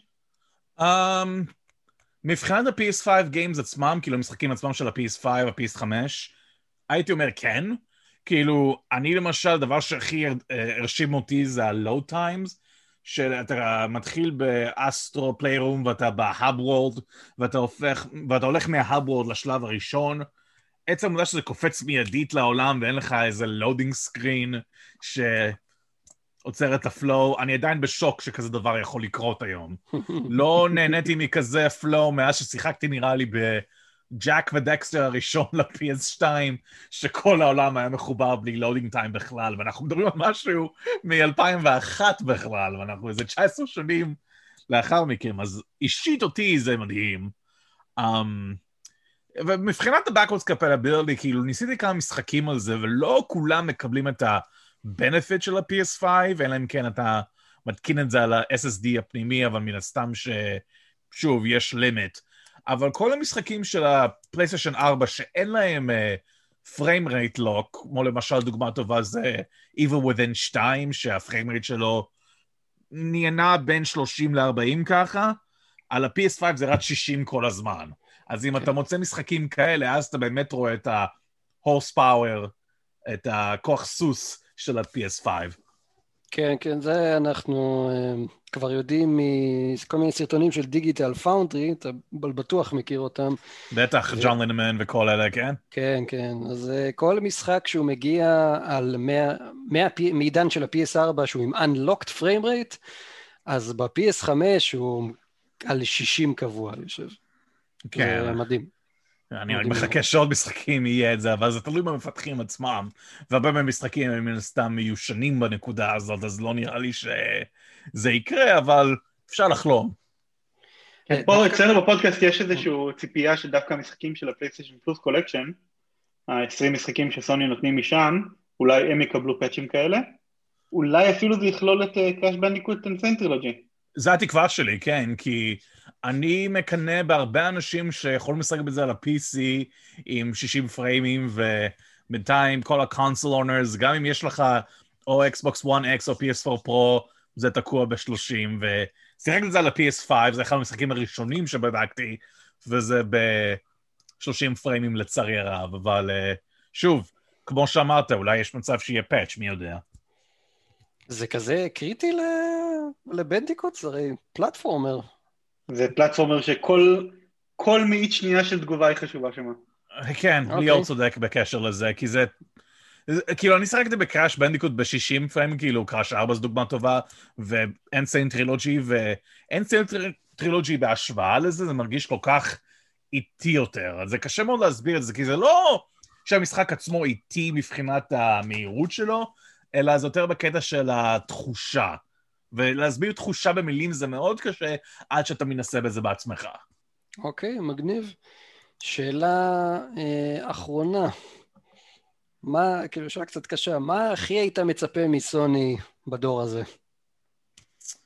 Um, חוץ מהפיצ'רים שאני... משחק או פיצ'ר. משחק או פיצ'ר, לא משנה.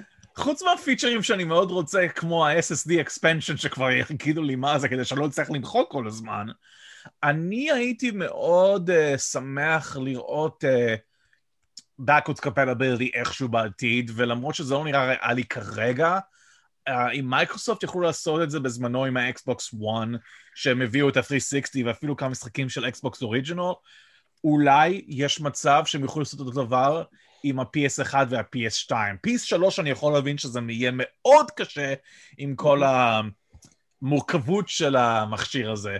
אבל פי אס אחת ו-פי אס שתיים, למה לא? יש הרבה אנשים שיש להם עדיין את האוספים שלהם, אני חושב שזה יהיה מאוד נחמד אם הם יוכלו להציע את זה, לדעתי. אוקיי, לדעתי אם זה יצא, זה יהיה בסוג של איזה וירטואליזציה, אבל זה בטח לא יתמוך בדיסקים, זה יתמוך ב... למה לא בעצם? משחקים שהם ימכרו ב... בזה, בסטור. כן, זה יהיה מאוד זהה למה שהם עשו עם ה-פי אס ארבע בזמנו, הם התחילו לעשות משחקים של פי אס שתיים על ה-פי אס ארבע, היה כמה מהם, כמו ג'אק ודקסטר. כן, אבל אחרי ג'אק ודקסטר הם פשוט הפסיקו, כי אולי כנראה התוכנית לא מכרה כמו שהם ציפו, אבל תראה, Backwards Compatibility באופן כללי, זה לא משהו שמוכם מכשירים, זה לא הדבר שחברות מתרכזות בו. אז זה מן הסתם uh, מה שנקרא באנגלית wishful thinking, mm-hmm. יש תקווה שזה יקרה, אבל אני חייב להיות ריאלי שזה לא הדבר הראשון של, uh, במעיינות של סוני, אבל אם הם כן יעשו את זה, וואו, הם, יק... הם יזכו בלב שלי, ואני אפילו אשכפל את הלב שלי כדי שיזכו בו פעמיים. זה נשמע שהם כבר זכו בו מזמן, אם אתה שואל אותי. לא, תראה, אני בסך הכל אני מאוד uh, שמח ממה שהם עשו עם ה-פי אס חמש, זה, הדבר, הזה מפ... הדבר הזה הוא מפלצת לסדר ולשים את זה על איזה קוננית נורמלית, אבל ברגע שזה עובד, זה אחלה מכשיר, ובעיקר... Uh, אני ממליץ בחום לכל בן אדם שמשיג את המכשיר, באמת לנסות את אסטרו פליירום, דבר ראשון, לא רק בשביל uh, עצם העובדה שזה שואו-פיס לדואל-סנס עצמו, אלא זה גם חוגג את ההיסטוריה של פלייסטיישן, ואחד מהדברים שאני מאוד אוהב במשחק הזה, שאני לא אעשה לזה ספוילרים יותר מדי, אבל אם אתה עקבת אחרי ההיסטוריה של המותג פלייסטיישן, מאז אמצע שנות תשעים ועד עכשיו, החיוך על הפה לא יזוז. מעולה. אני באמת הזכרת את המילה חום מקודם, וזה הזכיר לי, זו שאלה שאנחנו חייבים לשאול. האם המכשיר מתחמם? האם הוא קריר? האם הוא מרעיש? כולם שלא טובות. ובכן, בואו נדבר קודם כל על הטמפרטורה. לא הרגש יותר מדי חום המכשיר עצמו, אני בטוח שזה הרבה יותר קר מה... פי אס ארבע, אבל זה לא כאילו שאחרי שאני שיחקתי בזה, ניתקתי אותו ושמים אותו לביטה שלי בתור איזה קרית או משהו כזה בזמן החורף, אז אני לא יכול להגיד לך, ואין לי גם איזה מכשיר שבודק טמפרטורה, אז אני לא יכול לתת לך את המספרים המדויקים כמו ש-איי ג'י אן למשל עשו, אבל לפי לפחות מה שאני שמתי לב זה לא חם באותה מידה. עכשיו בנוגע לרעש, זה למען באמת הפתיע אותי, כי ברגע שאתה שם דיסק, וזה טוען את הדיסק, אז כן שמעתי יחסית uh, כאילו um, את המנועים, מה שנקרא, נועמים, אבל זה לא אותו דבר כמו ה-פי אס ארבע, אני אגיד שהוא קצת יותר שקט, אבל עדיין יש נהימות פה ושם, אבל לא יצא לי יותר מדי לשחק במשחקי פלייסטיישן uh, חמש, או אפילו ארבע, על הדיסק דרייב, אז אני, אין לי יותר מדי ניסיון בזה, אבל אני כן יכול להגיד שכן יש קצת רעש. אוקיי. זאת אומרת, זה בעיקר רעש אבל של הדיסק שמסתובב, ופחות רעש של מאוורר שמרעיש מאוד. בדיוק, כן. אני, וזה עוד דבר שאני רוצה להגיד למען האמת. כי זה, כי המשחק שעשיתי איתו זה, למען האמת, זה Borderlands שלוש, כי זה אחד מהמשחקים שמקבלים את השידרוג בחינם ל-פי אס חמש, אבל זה מה שהכי מעצבן אותי, כי הפלייסטיישן חמש לא עושה עבודה מי יודע מה טובה להגיד אם אתה משחק בגרסה של ה-פי אס חמש או ה-פי אס ארבע, ואתה צריך לשנות את זה דרך תפריט, ולפעמים זה מתקין בו גם את הגרסה של ה-פי אס ארבע וגם את הגרסה של ה-פי אס חמש, ואני אומר, לא, לא, רק פי אס חמש, לא, אני לא רוצה עוד ספייס בהארדרייב, כאילו, שו! אז זה גם עוד איזה משהו שצריכים קצת ללטש טיפה פה ושם, אבל זה משהו ש... אני ממליץ בחום באנשים שמשחקים, בעיקר משחקים שהולכים לקבל את השדרוג, כמו um, Call of Duty, Cold War, Borderlands, uh, Mortal Kombat עכשיו, אני חושב שגם לקבל שדרוג עוד מעט, uh, לשים לב איזה גרסה הם מתקינים על המכשיר. תקן אותי אם, אם אני טועה, במסך של הלייברי צריך להיות טאג ברור בצד שמאל למטה, שאומר אם זה פי אס ארבע או פי אס חמש, הקובייה שאתה עומד עליה, נכון? כן, אבל אתה יודע, לפעמים אנשים לא קוראים. וצריכים להגיד להם מראש, כאילו, תקראו, כאילו, אבל לא מנסה לי לשמע כאילו שאני מתנסה או משהו כזה, כולם עושים את הטעות הזאת, אז אני אומר, לפני שאתם עושים את הטעות הזאת, פשוט תקראו, תשימו לב, כי גם אני עשיתי את הטעות הזאת, ואני שמתי לב כאילו בהארדרייב שלי, שהתקנתי את הגרסה של פי אס חמש, ראיתי על ההארדרייב השני שלי, החיצוני, Borderlands שלוש, מאה גיגה בייט, לא! לא, so, מחקתי את זה ישר למקום. כן. ועוד, דרך אגב... כן, דרך, תמשיך. כן, רק דבר אחד אחרון שאני אגיד, זה גם save data של משחקים קרוס-ג'ן, יש להם קצת איזה ironing to do, כי ניסיתי למשל להעביר את השמירה שלי מה-פי אס ארבע ל-פי אס חמש, ומסתבר שזה לא עובד אוטומטי בכל משחק, כי בבורדרלנדס שלא צריכים לעלות את השמירה מהגרסה של הפלייסטיישן ארבע, ואז... צריכים להוריד את זה ל-פי אס חמש. עכשיו, הלוואי שידעתי את זה לפני שאני הרסתי את הפלייסטיישן ארבע שלי. לא, לא גיביתי הכל ל... ל... נו, לפלוס קלאוד? לא, לא, לא, מאה אחוז גיביתי, הכל בקלאוד שלי בפלייסטיישן פלאס, אבל לא יודע שאני חייב ללכת למשחק עצמו פיזית בפלייסטיישן ארבע, אבל להעלות את זה. כן, מה שהוא מתכוון זה שאתה צריך דרך הגרסת פי אס ארבע של המשחק, בתוך התפריט של המשחק עצמו, לעשות אפלוד לקלאוד של, של טו קיי עצמם, יש דבר כזה? וממנו לעשות דאונלוד לתוך ה-פי אס חמש. אוקיי. כן, אבל טכנית אני יכול להוריד את זה מחדש על הפלייסטיישן חמש עצמו, ולשחק בקלאסטיישן של ארבע ואז להעלות את זה, זה פשוט סתם שלב אקסטרה שלפי דעתי הוא מיותר. כן, זה הזל. לא, אבל זה הגיוני גיל שכל המשחקי קרוס-סייב ידרשו איזשהו פתרון של קלאוד של המפתח עצמו בשביל לעשות את זה. כן. הפלייסטיישן פלוס קלאוד לא יודע להמיר שמירה של פי אס ארבע ל-פי אס חמש. לצערנו, לפחות לפי מה שאני יודע, ואני פשוט, אני יודע שמדבר הרבה, אבל נותן את כל ההזרות האלה כדי שאנשים לא יהיו מתוסכלים מזה כמוני. תשמע, בתור מי שכבר הספיק להתנסות במכשיר, זה בדיוק שזה הבן אותך לפה. יפה מאוד. אנחנו ב-תשע עשרה, בתקווה רבה, הוא יהיה אצלנו בידיים. כן, תודה לאלה. בהצלחה אליכם, כמובן, לוואי שתשיגו גם מכשיר. יש לי שלוש הזמנות מוקדמות, נקווה שלפחות אחת מהם תגיע ביום הנכון. ומה תעשה עם השניים האחרות? הן הולכות לחברים שלא יצליחו לתפוס הזמנה. איזה איש טוב אתה, איזה איש טוב. חנוכה שמח לכולם. לגמרי. חג ה-פי אס חמש. טוב, דניאל, נעמת לנו מאוד. ממש כיף. ממש מצליחים שהצטרפת. בכיף. אולי אפילו נשקול שיתופי פעולה אחרים בעתיד, שיתאפשר ויהיה רלוונטי. אין, אין בעיה. נשמח להשתמע. ואנחנו ניפרד ממך בנקודה הזאת, ואנחנו בקרוב עוד כמה דקות נמשיך את הפרק בעצמנו. טוב, גילי, דילי, בזה סיימנו את הסקשן המיוחד של רעיונות עם אה, הסוקרים של ה-פי אס חמש ושל ה-Xbox Series X. כן. ממה מהשניים אתה התרשמת יותר? אה, מ- משני ה... שני, הדבר... שני האנשים שדיברנו? או משני הקונסולות? מהמידע שהם נתנו, לא מהאנשים. אה, מהמידע, אני חושב שזה מעניין גם לפה וגם לשם. שניהם גם יודעים, יודעים, יודעים להחזיק שיחה ויודעים לדבר יפה, אני חושב שקיבלנו מידע מצוין גם מפה וגם משם. אני, אני, גם, אני, אני גם מזכיר שאנחנו נשים ב... בדסקריפשן של הפרק, לינק ליוטיוב גם של בלייד בלור של דניאל וגם של שי לוי, אתם מוזמנים לבדוק אותם, אנשים תותחים שניהם. בהחלט. מה, שאת, מה אתה אומר? נתחיל את סקשן החדשות שלנו? נראה לי שכן, אז ניתן לך אפילו אות לפתיח. איך על זה?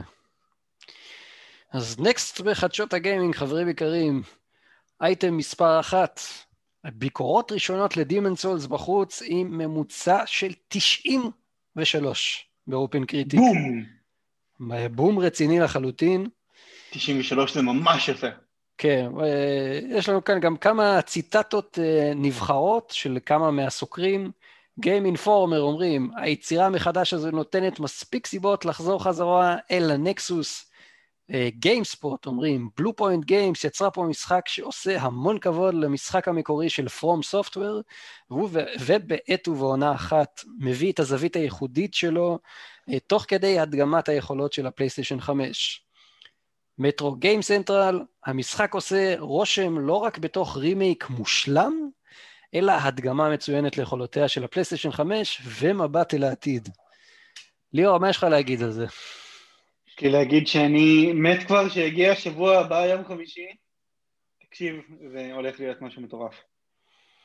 אני, אני, אני כאילו, עדיין, מכרו אותי לחלוטין כבר, הסוני האלה, כאילו, מכרתי את נשמתי לסוני, רק רוצה שזה יגיע. ואתה, אני לא יודע, אתה לא שיחקת בכלל משחקי סולס, נכון? יצא לי קצת לשחק בלאדבורן, אבל ממש ממש קצת, אז אני לא, לא כל כך מחשיב את זה. כמה בוסים הצלחת להרוג שם?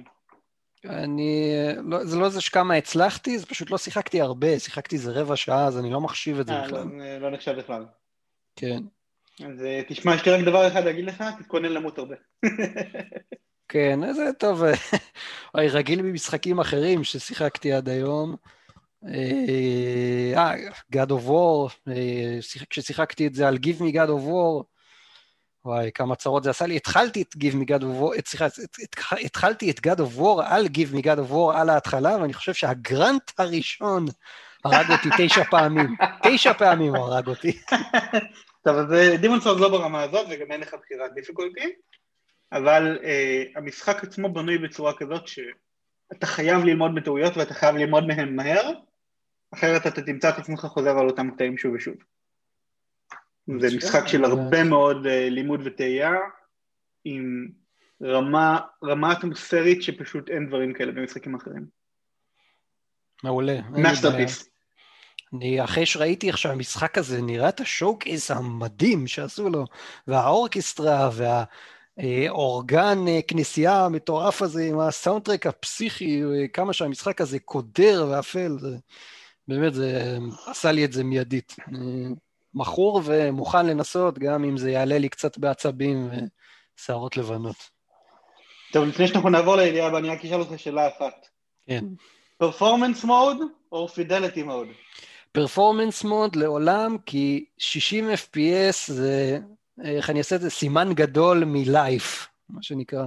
וואו! כן, זה בלי, בלי למצמץ בכלל, אני אומר את זה. כן, בתור השחקן שהגיע מעולם ה-פי סי, אף פי אס, אף פי אס before graphics, תמיד. זה, זה חוויה אחרת לחלוטין. אתה לא תמצא ממני ויכוח בנושא. מעולה. הייתם הבא? מעולה. אז ליאור, take it away. נקסט לאייטם הבא. ביקורות ראשונות לסאקבוי, הביג אדוונצ'ר, גם מהם בחוץ, עם ממוצע של שבעים ושבע באופן קריטיק. אז לצערנו זה קצת נשמע שהמבקרים לא יותר מדי התרשמו מסאקבוי, שזה קצת מאכזב אותי אישית. אני עדיין מתכוון לשחק בו, אני עדיין מתכוון לטחון אותו ולעשות בו פלטינים, אבל קצת קצת קצת בעשה לשמוע את זה. הבאנו גם לגביו כמה ציטטות נבחרות. PlayStation Universe אומרים שהיצירתיות עולה על כל דמיון במשחק היפהפה והקלאסי הזה מבית סומו דיגיטל, זה נשמע קצת דווקא חדשות טובות. דסטרקטורד אומרים, תביאו את החברים והמשפחה שלכם לשחק ולקייף, או שתשחקו לבד, זה לא באמת משנה. ו-Game Informer אומרים, שלבים שהוצבו בחוכמה מציעים אתגרים לא פשוטים, אך מספר נדיב של צ'ק פוינטס ואווירה, אווירה שובה, הופכים את המשחק לכזה שקל מאוד לחזור לשחק בו. אז בעצם גיל, נשמע שכל הדברים שהבאת פה הם די חיובים, אז למה שבעים ושבע?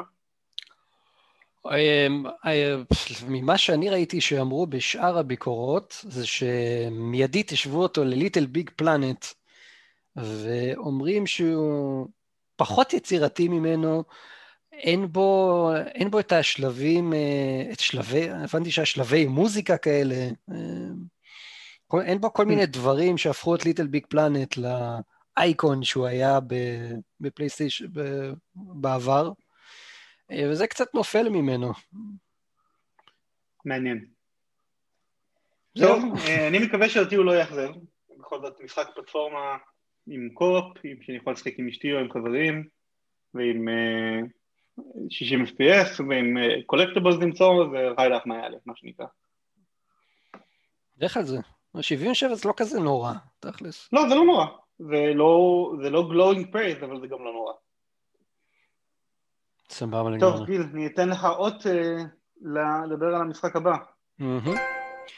ביקורות ראשונות לגאטפול בחוץ, ממוצע שישים ושלוש, ורק ארבע עשרה אחוז מתוך סך המבקרים ממליצים עליו באופן קריטיק. אוי, אוי, אוי, אוי. כן, זה ממש ממש מאכזב לשמוע. זה דווקא משחק שדי ציפיתי לו, יחסית. הוא נראה מגניב, אין מה להגיד. נראה מגניב ומקורי, עם אבירים עתידניים כאלה, נשקים משוגעים, כל מיני דברים פסיכיים שהם עושים שם עם הדיול סנס, ובוא נראה מה אומרים עליו החבר'ה המבקרים. מטרו גיים סנטרל אומרים, אמנם עושה רושם שיש לו את כל מה שצריך על מנת להיות אחלה לותר סושר, סליחה, אחלה לותר סלאשר.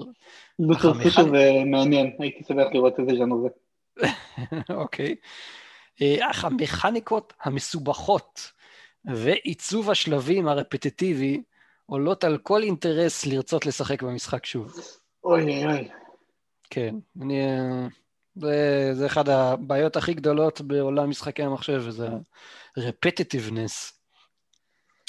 כן, אבל עד כדי כך שעולות על כל אינטרס לרצות לשחק, זה נשמע ממש רע. כן, כן, לצערנו ממש ממש קטלו אותו. עוד כמה חבר'ה ש... שסיקרו ואמרו, פייס, פייס, סליחה, פי סי גיימס אן קוראים להם. מכניקת הקומבט של גודפול מרגישה מצוין מרגע לרגע, אבל אין בה מספיק על מנת להסיט את תשומת הלב מחוויה ריקנית ומשמימה. איי איי איי. גיים אינפורמר אומרים, כיף לשחק לבד עם חברים, אך כך או כך המשחק מלא בעיצוב חד גוני של שלבים שחוזרים על עצמם. אני אוסיף לזה אגב, אני גם שמעתי קצת רשמים עליו השבוע, אוקיי. ושמעתי מישהו אומר שיש רק שלוש סוגים של סביבות לאורך כל המשחק. שיש כמה, סליחה? שלוש סוגים של סביבות לאורך כל המשחק. והן פשוט חוזרות על עצמם שוב ושוב ושוב. תגיד, מה קרה פה? זה נראה כל כך טוב. כנראה שלא היה להם מספיק חומר מקורי שם, או אני לא יודע מה, לא, לא מספיק זמן פיתוח, כמה, כמה זמן פיתוח הדבר הזה, כמה זמן לקח לו. כן? אנחנו שמענו עליו לראשונה לפני כשנה וחצי, אני חושב. משהו כזה, נכון. אז יש מצב שזה פשוט לא היה מספיק, ו... חבל, אבל זה מה יש. ממש בצלף. חבל, היה שם פוטנציאל. ובמעבר חד, לאייטם הבא, ליאור, הוא כולו שלך. כן, אז ביקורות ראשונות לאסאסינס קריד ולהלה, גם הן בחוץ, היא ממוצע שמונים וארבע. תשמע גיל, אני הייתי סקפטי. יש לי נטייה לחשוב שהמשחקים של יוביסופט מונטריאול ספציפית, הם לא מלוטשים והם מלאי באגים, והפריוויואים שראינו שלו נראים מאוד בובתיים. אפילו ידידנו שי ברעיון איתו אמר ש... המשחק לא עשה עליו רושם מדהים, אבל יחד עם זה, כולם אה, נותנים לו שבחים מפה ועד הודעה חדשה. כן. Okay. אה, פי סי גיימר אומרים שהוא מדמם ושווה, ושהוא משחק אסאסינס קריד במיטבו. גיימינג טרנד אומרים שהוא משחק עולם הפתוח הכי טוב של השנה. פאוור-אפ אומרים, משחק אסאסינס קריד הכי טוב אי פעם. תקשיב, היה, אני אגיד לך את האמת, אני בהתחלה לא כל כך התלהבתי, מ... אני אף פעם לא התלהבתי מאסאסינס קריד למען האמת.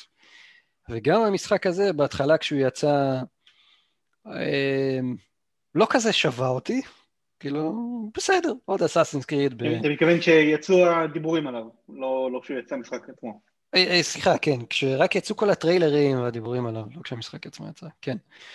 אז לא, לא כזה משך אותי, ואז יצא איזה אה, טריילר שוקייס כזה שהראה שאתה, שאתה צריך, שאתה מתחיל ממש מאפס, ואתה בונה את ה-base of operations שלך, ואתה לאט לאט מתרחב, כאילו שזה הכל מלא שם settlements וקולוניאליות כזאת, ואתה צריך ללכת עם ספינות ולכבוש, ולהיות ויקינגי אמיתי. אז זה היה נראה ממש ממש מרשים, הטריילר האחרון הזה שראיתי. טוב, תשמע, אני עשיתי לו בסוף פריאורדר, למרות שאני... מאוד מאוד מאוד עשיתי את זה עם לב כבד, ופתאום עכשיו, עכשיו... אני מצפה לו ממש, יאללה שיגיע. אז עכשיו הוא קל לך. הוא קל לי מאוד, כן. אה, תראה, אסאסינס קריד אודיסי של אה, לפני שנתיים, המשחק הקודם, הוא היה המשחק הטוב ביותר בסדרה, עד כדי כך, ואני שחקתי את כל הסדרה, את כל המשחקים הראשיים. אה, אז אה, אני חששתי שאנחנו הולכים ליפול משם, כי זה כזה מעמד גבוה, ונראה שלא כל כך, נראה שזה הולך להיות טוב. מה היית ממליץ לשחק למי שלא שיחק אסאסינס קריד אף פעם? תראה, זה נראה שאפשר להתחיל מזה, כי בעיקרון, חלק מהקטע של אסאסינס קריד... זה מבלהלה? כל משחק בסדרה, המשחקים בסדרה הם רובם לא באמת תלויים עלילתית אחד בשני, כי כל משחק אתה משחק תקופה היסטורית שונה עם גיבור שונה, כאשר הקו שמחבר בין המשחקים זה העלילה של העולם המודרני. שבכמה משחקים הראשונים, מ-Assassin's Creed אחד ועד Assassin's Creed שלוש, כולל באמצע שתיים, Brotherhood ו-Revelation, הם כולם היו קו עלילה של אדם אחד מסוים בעידן המודרני, וכל משחקים שיצאו אחרי עד Origins היו כאלה, הקטע של העידן המודרני היה מאוד throwaway, הוא היה כזה ב-first person ולא נתנו שם לדמות שלך, והוא היה יותר טיזינג מאשר כל דבר אחר, ורק לאחרונה ב-Odyssey, ב-Origins ואחריו ב-Odyssey, אתה משחק שוב פעם דמות שנקראת לילה בעולם המודרני, אני מניח שגם פה אתה ממשיך את העלילה שלה, ונראה לי שבגדול העלילה של העולם המודרני לא באמת חשובה עד כדי כך, אפשר להתחיל מהחדש ביותר ואתה לא מפספס שום דבר משמעותי. נשמע טוב? נשמע טוב, אני מוכן לנסות, באמת. בא לי גם... יאללה, אני אשאיר לך אותו כשנסיים, אני קניתי בדיסק. קנית בדיסק? מאיפה? כן, מאמזון דוט קום. אוקיי, היה שם איזה עשרה דולר דיסקאונט, משהו, זה? האמת שכן, היה עשרה דולר דיסקאונט, עלה חמישים במקום שישים. וכאילו, אם משלוח זה עלה חמישים ושבעה דולר אמריקאי, כאילו, אה, פשוט. אה, מחיר סוף הדרך. כן, אמזון יש להם את הקטע הזה לפעמים, שהם עושים את ההנחות פרי-אורדר של איזה עשרה דולר. כן, זה קרה באותו יום שאני החלטתי שאני רוצה, אז התלבטתי מאוד לגבי סאקבוי, אם לקנות אותו דיגיטלי או פיזי, ואם אני קונה פיזי, אם לקנות את גרסת ה-פי אס חמש, או לקנות את גרסת ה-פי אס ארבע, שהיא כזאת קולקטור, זה עם בובה מגניבה, ואשתי ראתה את התמונה של הבובה, ואמרה, אתה חייב את זה, אז הלכתי לאמזון להזמין את זה, ואז אמרתי, טוב, אם אני כבר קונה משחק ל-פי אס חמש, אולי אני אקנה איזשהו משחק אחר שאשכרה כתוב עליו פי אס חמש, ואז ראיתי שם את Assassin's Creed, ואמרתי, יאללה. מגניב, מגניב ביותר. בוא נעבור. ונקסט לידיעה הבאה, אני אקח אותה ברשותך. כן, זה כמובן, זה שלך לחלוטין. ניאו קולקשן הוכרז ל-פי אס חמש, אז לאלו בקהל שלא יודעים, ניאו אחת וניאו שתיים, הם שני משחקים של חברת טים נינג'ה, תחת, אולפן פיתוח תחת קורי טקמו, שהם היוצרים של סדרת Dead or Alive ושל נינג'ה גיידן בתקופת האקסבוקס. הם פיתחו את ניאו אחת בתור אקסקלוסיבי ל-פי אס ארבע, אם אני לא טועה ב-אלפיים שבע עשרה או אלפיים שמונה עשרה, וניאו שתיים יצא השנה. הם שניהם משחקי סולס-לייק, זאת אומרת, הם בסגנון של דארק סולס, רק עם הבדל אחד מאוד משמעותי, וזה שבמקום עולם אחד מחובר, זה בחירת שלבים, זה בעצם מוחלק למשימות. וכל משימה היא שלב שהוא self-contained. והם משחקים פשוט מדהימים. מדהימים, מדהימים, מדהימים, אי אפשר להעיף עליהם מספיק שבחים. אני רוצה לשאול שאלה אחת. כן, תשאל. בתור אחד שהוא כן חובב נינג'ה גיידן, אבל מעולם לא יצא לי לגעת בניאו אחד או שתיים, יש, יש הקבלה ביניהם? כאילו... כן, יש קצת הקבלה ביניהם. ההקבלה היא בעיקר בזה שהמשחק הוא נורא נורא נורא תזזיתי ודורש תגובות מהירות ואקשן מהיר. זאת אומרת, בניגוד לדארק סולס, שהוא טרדישנלי איטי, וכזה מגן וחרב, mm-hmm. אתה מגן ואז תוקף, או שאתה מתחמק, mm-hmm. ניאו הוא משחק מאוד מאוד מאוד מהיר, מאוד אגרסיבי, יש לך שלושה סטנסים שונים לכל סוג נשק, ויש לך איזה שמונה או תשעה סוגי נשקים, ופשוט יש המון מה ללמוד, והמון עומק למערכת קרב שמה. עוד שאלה אחת חשובה מאוד, זה הרגע שבו אתה אמור לשאול, כן. האם אפשר לעשות איזון הדרופ? איזון הדרופ? מה זה איזון הדרופ? אתה לא זוכר מנינג'ה גיידן? אני שיחקתי ממש ממש מעט בנינג'ה גיידן, זה קצת מדהים. סתם, זה מכה כזאת שהוא תופס את היריב שלו וקופץ אותו ביחד לאוויר, ואז כזה שניהם מתהפכים מאה שמונים, ומסתובבים, מסתחררים, והוא מוריד אותו על הראש. ולא, ניאו זה לא משחק שקופצים בו, נקודה. אתה לא יכול לקפוץ. אי אפשר לקפוץ, אוקיי. לא. רצים הרבה, יורים עם קשת, מרביצים עם חרבות ו... כל מיני כלי נינג'ה אחרים, אבל דווקא לא, לא קופצים. אוקיי. אבל בכל מקרה, מה שהתחלתי להגיד זה עד כמה המשחק הזה טוב. באופן קריטיק, ניאו אחד, שמונים ושמונה ממוצע על מאה ותשע עשרה ביקורות, עם תשעים ושבעה אחוז ממליצים, אוקיי? ניאו שתיים, שמונים וחמש ממוצע ו-תשעים ושמונה ביקורות, תשעים וארבעה אחוז ממליצים. והם שניהם היו אקסקלוסיביים ל-פי אס ארבע. זה רק כזה, למי שתוהה אם המשחק הזה באמת איכותי או לא. מה התחלת להבין? התחלת להגיד שהבנת ש? הבנתי שעכשיו בעלי הפלייסטיישן חמש מקבלים את אחד מהם מתנה. כאילו את הרימאסטר שלו. לא בדיוק. מי שקנה את ניאו שתיים, בגלל שניאו שתיים הוא משחק של עשרים עשרים, אז ניאו שתיים רימאסטר, שהוא קצת שם מטעה, זה בעיקר פורט, זה לא באמת רימאסטר. ניאו שתיים רימאסטר יהיה שדרוג חינם למי שקנה את ניאו שתיים. כלומר, הם אומרים, תשמע, קנית מאיתנו משחק לשנה, אנחנו לא ניתן לך לקנות אותו שוב. אבל מעבר לזה, שני גרסות הרמאסטר נכללו את ה-די אל סי של כל של של המשחק. אפשר לקנות אותם או בנפרד או ביחד כקולקשן. כמו שאמרנו, שדרוג חינם לבעלי ניאו שתיים. זה יצא ב-חמישה לפברואר אלפיים עשרים ואחת, שזה ממש לא רחוק. ו-מאה ועשרים אף פי אס. וואו! זה מספר הזהב. ניאו כבר עכשיו ידוע בזה שיש לו פרפורמנס מוד ופידליטי מוד גם על ה-פי אס ארבע וגם על ה-פי אס ארבע פרו, עם שישים אף פי אס רוק סולד, חזק ממש, שעובד פרפקט, אז עכשיו הם עלו מדרגה אחת למעלה ויש לך מאה ועשרים אף פי אס. וצריך את זה שם, טוב. צריך את זה שם ממש. נשמע טוב. סיבה טובה לקנות טלוויזיה? לא יודע מה זה כדי כך, נגלה בפברואר. מאה אחוז. אני רק מקווה שמישהו כבר יאשר, בלעת, היינו צריכים לשאול את זה, דניאל, טוב, לא נורא, צריך שמישהו כבר יאשר שאפשר לעשות אלף שמונים פי מאה ועשרים הרץ על ה-פי אס חמש. זה כל מה שאני רוצה לשמוע, תגידו לי שאפשר. אני כמעט בטוח שאפשר. כמעט בטוח זה לא בטוח. טוב, רגיל, אם כבר בשאלות לגבי ה-פי אס חמש הסתינן, אז אני אתן לך אות לידיעה הבאה. כן, הייתם מספר שש. סוני העלתה על הבלוג שלה אף איי קיו גדול במיוחד. מה זה אף איי קיו? Frequently Answered Question. שאלות ותשובות בעברית. כן, זה שאלות ותשובות. בליל ענק של טקסט, לקח לי אישית שעה לעבור עליו, ועברתי על כולו. אנחנו נשים כאן את עיקר הדברים שאנחנו חושבים שהיו חשובים, שכאילו שבלטו מתוך מה שנאמר שם, אבל אם מישהו רוצה סיקור קצת יותר מעמיק, אז רצוי לציין שיש לנו בקבוצת הפייסבוק שלנו, PlayStation Next Gen איי אל, או לחלופין בעמוד של הקבוצה, PlayStation Next Gen איי אל גם, אותו דבר, מוזמן להיכנס ולקרוא. אז אני אתחיל לך גם בכמה דברים שנאמרו שם.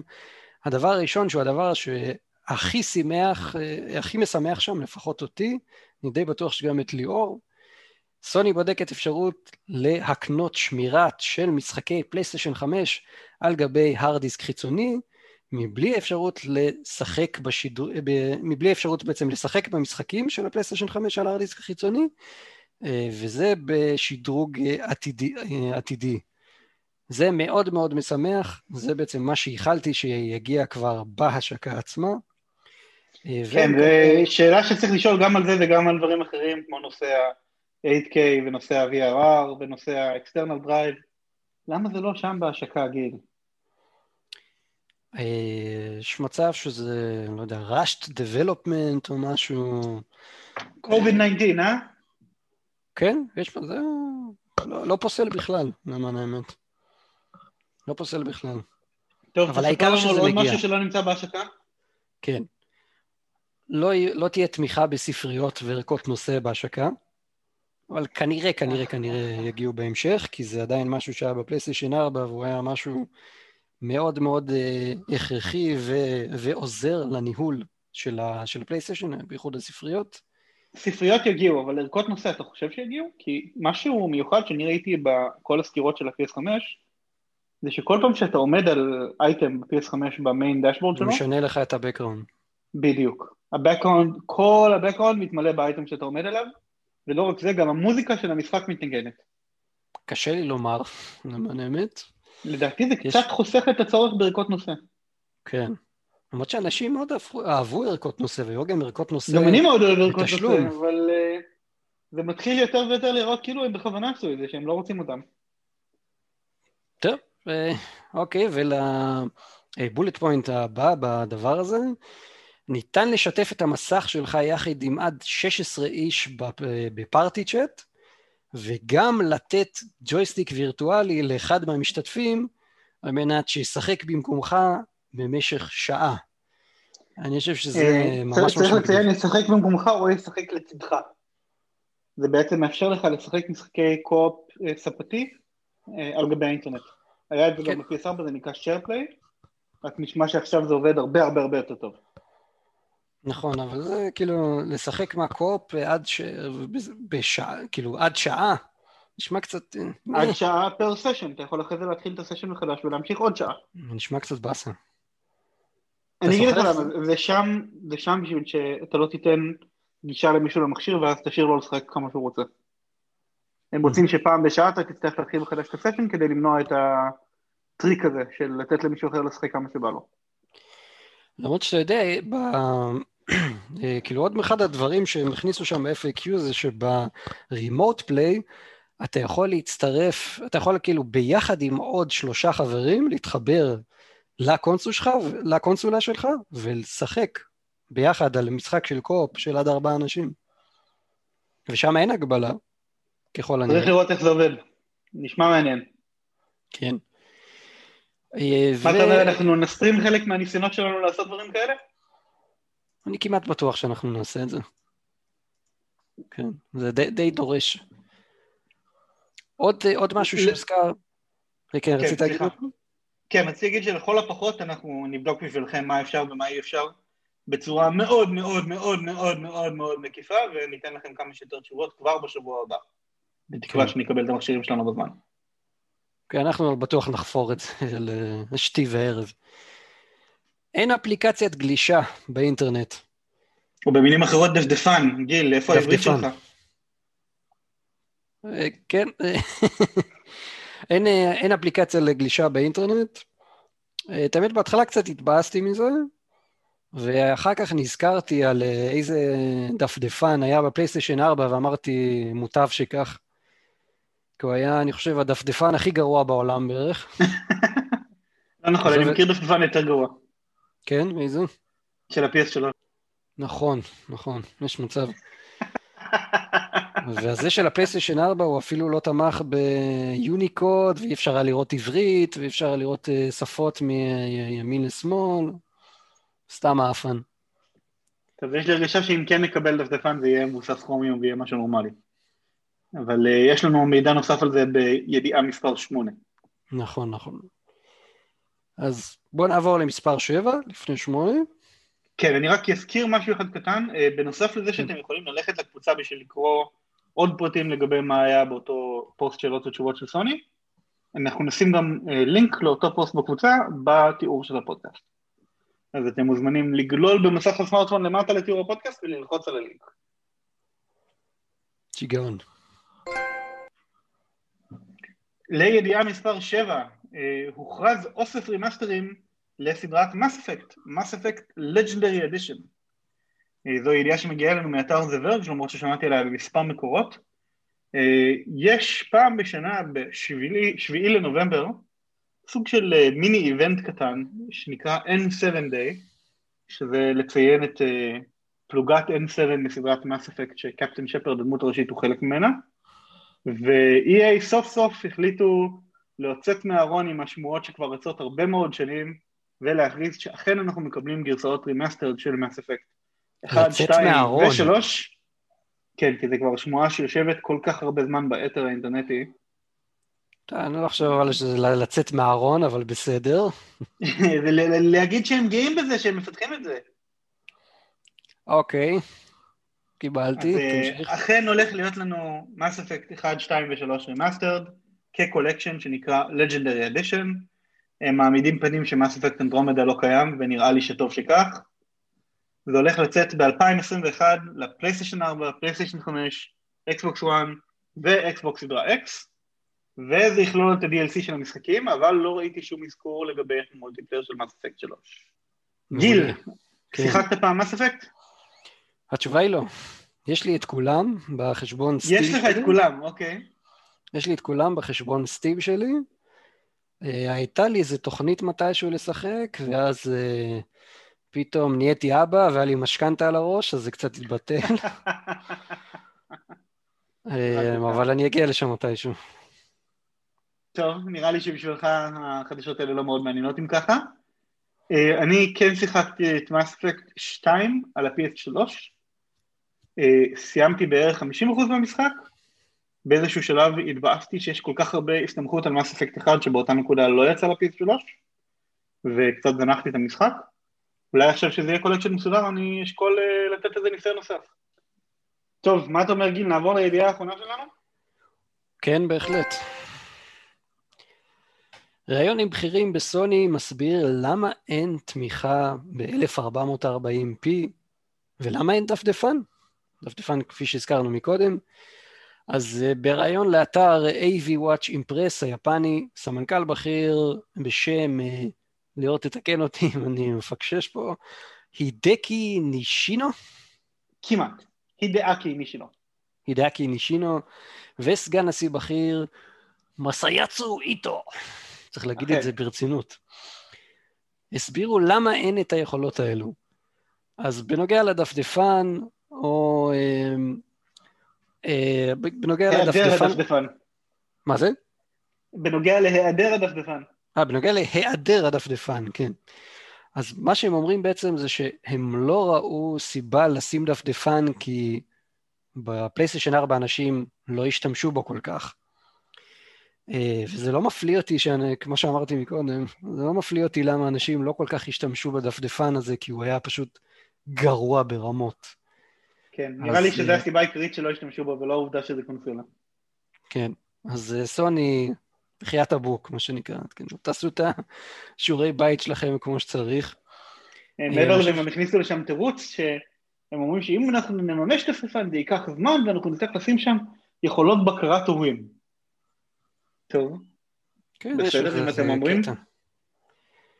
יש בזה איזה משהו, בטח עם כל הגישה לפורנהאב וכל השטויות האלה. כן, אבל מה זה שונה מדפדפן במחשב? או בטלפון, או בטאבלט. כן, אבל שם כשאתה קונה מערכת פתוחה לחלוטין, ופה זה, זה מערכת של פלייסטיישן עצמם, אני חושב שבטח קצת יותר קל לבוא אליהם בטענות שאין את הדברים האלה. אני אומר, אבל אם אתה היום רוצה לתת לילד שלך לשחק באינטרנט, בטלפון שלך, בלי שיהיה לו גישה לדפדפן, אז בבקרת טובים של הטלפון אתה מבטל לו את הגישה לדפדפן. אתה לא נכנס לתוך הגדרות דפדפן ומבטל גישה לאתרים נקודתיים, זה לא הפואנטה. אז מה כל כך קשה לעשות את אותו דבר בקונסולה? טוב, זה עדיין כנראה דורש פיתוח, למרות שאנחנו יודעים שיש להם פרנטל קונטרול חדש ומאוד מאוד עשיר, נכון? צריך גם אחד מהפיצ'רים שהוזכרו. עם אופציה למנות פמילי מנג'ר וגארדיאנס, ולהגביל את כמות הזמן שהילדים יכולים לשחק וכל מיני דברים מגניבים כאלה. כן, אז אני מניח שזה די מתבקש, אז להכניס גם... הגבלה לדפדפן, סך הכל. טוב, לגבי נושא אלף ארבע מאות וארבעים פי, אז הם אמרו בצורה לא כל כך מפתיעה, כי בכל זאת סוני זו חברת טלוויזיות, mm-hmm. שהדגש שלהם והעדיפות העליונה שלהם היא טלוויזיות. ואם תחפש טלוויזיה שהרזולוציה הטבעית שלה היא אלף ארבע מאות וארבעים פי, אתה לא תמצא כבר. נכון. אבל הם אומרים שטכנית אין להם בעיה לממש את זה, והם גם הדגישו שהם שמים לב שהם מקבלים את השאלה הזאת הרבה פעמים לאחרונה, והם הולכים להתחיל לבחון את הנושא. לי זה נשמע קצת מצחיק, שהם לא בחנו את זה קודם לכן. במיוחד לאור הפידבק השלילי שהיה בנושא על ה-פי אס ארבע פרו, אבל אתה יודע מה? אם הם יוסיפו את זה עוד שנה, עדיף על כלום, נכון? ברור, ברור לחלוטין. יש גם כל כך כל כך הרבה... יש כל כך הרבה מסכים של אלף ארבע מאות וארבעים פי שעולים גרושים ומגיעים עם ה... כל ה-וי אר אר וכל השבנג, כל, כל, ה... כל הפיצ'פקס בפנים. טוב, סליחה ב-וי אר אר שלא דרך ה-אייץ' די אם איי פורום סטנדרד, אני לא מאמין שאנחנו נראה גם למסכי אלף ארבע מאות וארבעים פי, אבל לכל הפחות, תנו לנו תמיכה ברזולוציה, כי זה ידרוש מהם לפתח את ה-איי פי איי לזה בתוך המערכת הפעלה, והם לא עשו את זה כרגע. אני חושב, אבל זה קיים כבר, מה זאת אומרת? לא, אני אומר בשביל שה-פי אס ארבע ידע, פי אס ארבע, פי אס חמש ידע לעבוד עם דברים כמו פריסינק של איי אם די. לא, לא, אני לא מדבר על זה בכלל, על פריסינק. אז על מה אתה מדבר? זה חלום רחוק. על וי אר אר באלף, כאילו על מסכי מחשב עם וי אר אר ב-אלף ארבע מאות וארבעים פי. שיודעים לעבוד עם ה-אייץ' די אם איי פורום בייס וי אר אר? כן. כן, זה אני חושב, אני מסכים איתך, זה צריך להיות לזה לך. אז כן, אני חושב גם שברגע שהם יכניסו את הדבר הזה, הם יקרצו לקהל הרבה הרבה יותר רחב, יש מלא סטודנטים למיניהם, בעיקר בארצות הברית, שדבר כזה מסך בכמה מאות דולרים בודדים, אפשר לקנות במחיר הזה, ואתה סודר לחלוטין. כן, יש גם הרבה פי סי enthusiasts שקונים קונסולות נטו בשביל המשחקים האקסקלוסיביים, ויש להם כבר מסכי אלף ארבע מאות וארבעים פי בעמדת המחשב שלהם, נכון. והם נורא ישמחו אם יהיה להם אופציה לחבר אליה את ה-פי אס חמש. נכון, היה לנו אפילו, אני חושב, זה איזה פוסט אחד או שניים כאלה בקבוצה, בדיוק בדיוק בנושא הזה, על מישהו שהיה לו כן. אחלה מסך מחשב. ו... ו- ואגב, גם נקודה חשובה למחשבה, באקסבוקס סדרה אקס יש את זה. אז הלו, תתעוררו שם. נכון, נכון, בהחלט. נראה לי שזהו, נכון? אכן, זה סוף סקשן החדשות שלנו להיום, הוא טיפה יותר קצר מהרגיל, הוא יצא נכון בקצב קצת יותר מהיר מהרגיל, כי בכל זאת הייתה לנו תוכנית עמוסה עם שני רעיונות לחגיגת השקה מיוחדת, ולכן אנחנו גם נוותר על פינת הדילים שלנו, על נקסט על המסך שלכם, אבל גיל, אני כן אשאל אותך, מה קורה נקסט על המסך שלנו? במה אתה משחק השבוע? כן, אז השבוע יצא לי לשחק את uh, Call of Duty Modern Warfare Remastered, את, uh, את, את מספר ארבע בעצם, Remastered, ושני דברים יש לי להגיד עליו, אחד שנהניתי מאוד, ממש ממש נהניתי, במיוחד עם ה-A C מאה שלושים, עם הגאנשיפ שם, שאתה רואה את כל החבר'ה שלך עם הצקציקנים למטה, ואתה צריך לפנות להם את הדרך, ולהנחית שם פצצות על, על כל האויבים מסביב, זה מטורף לחלוטין. ודבר שני, שיחקתי את זה על וטרן, כי זה, זה הרמה הכי קשה. כן. קשוח. על הרמה הכי קשה שם, ואני תמיד משחק את כל המשחקים שלי על, על הרמה הכי קשה, להוציא, להוציא כמה, כמה בודדים.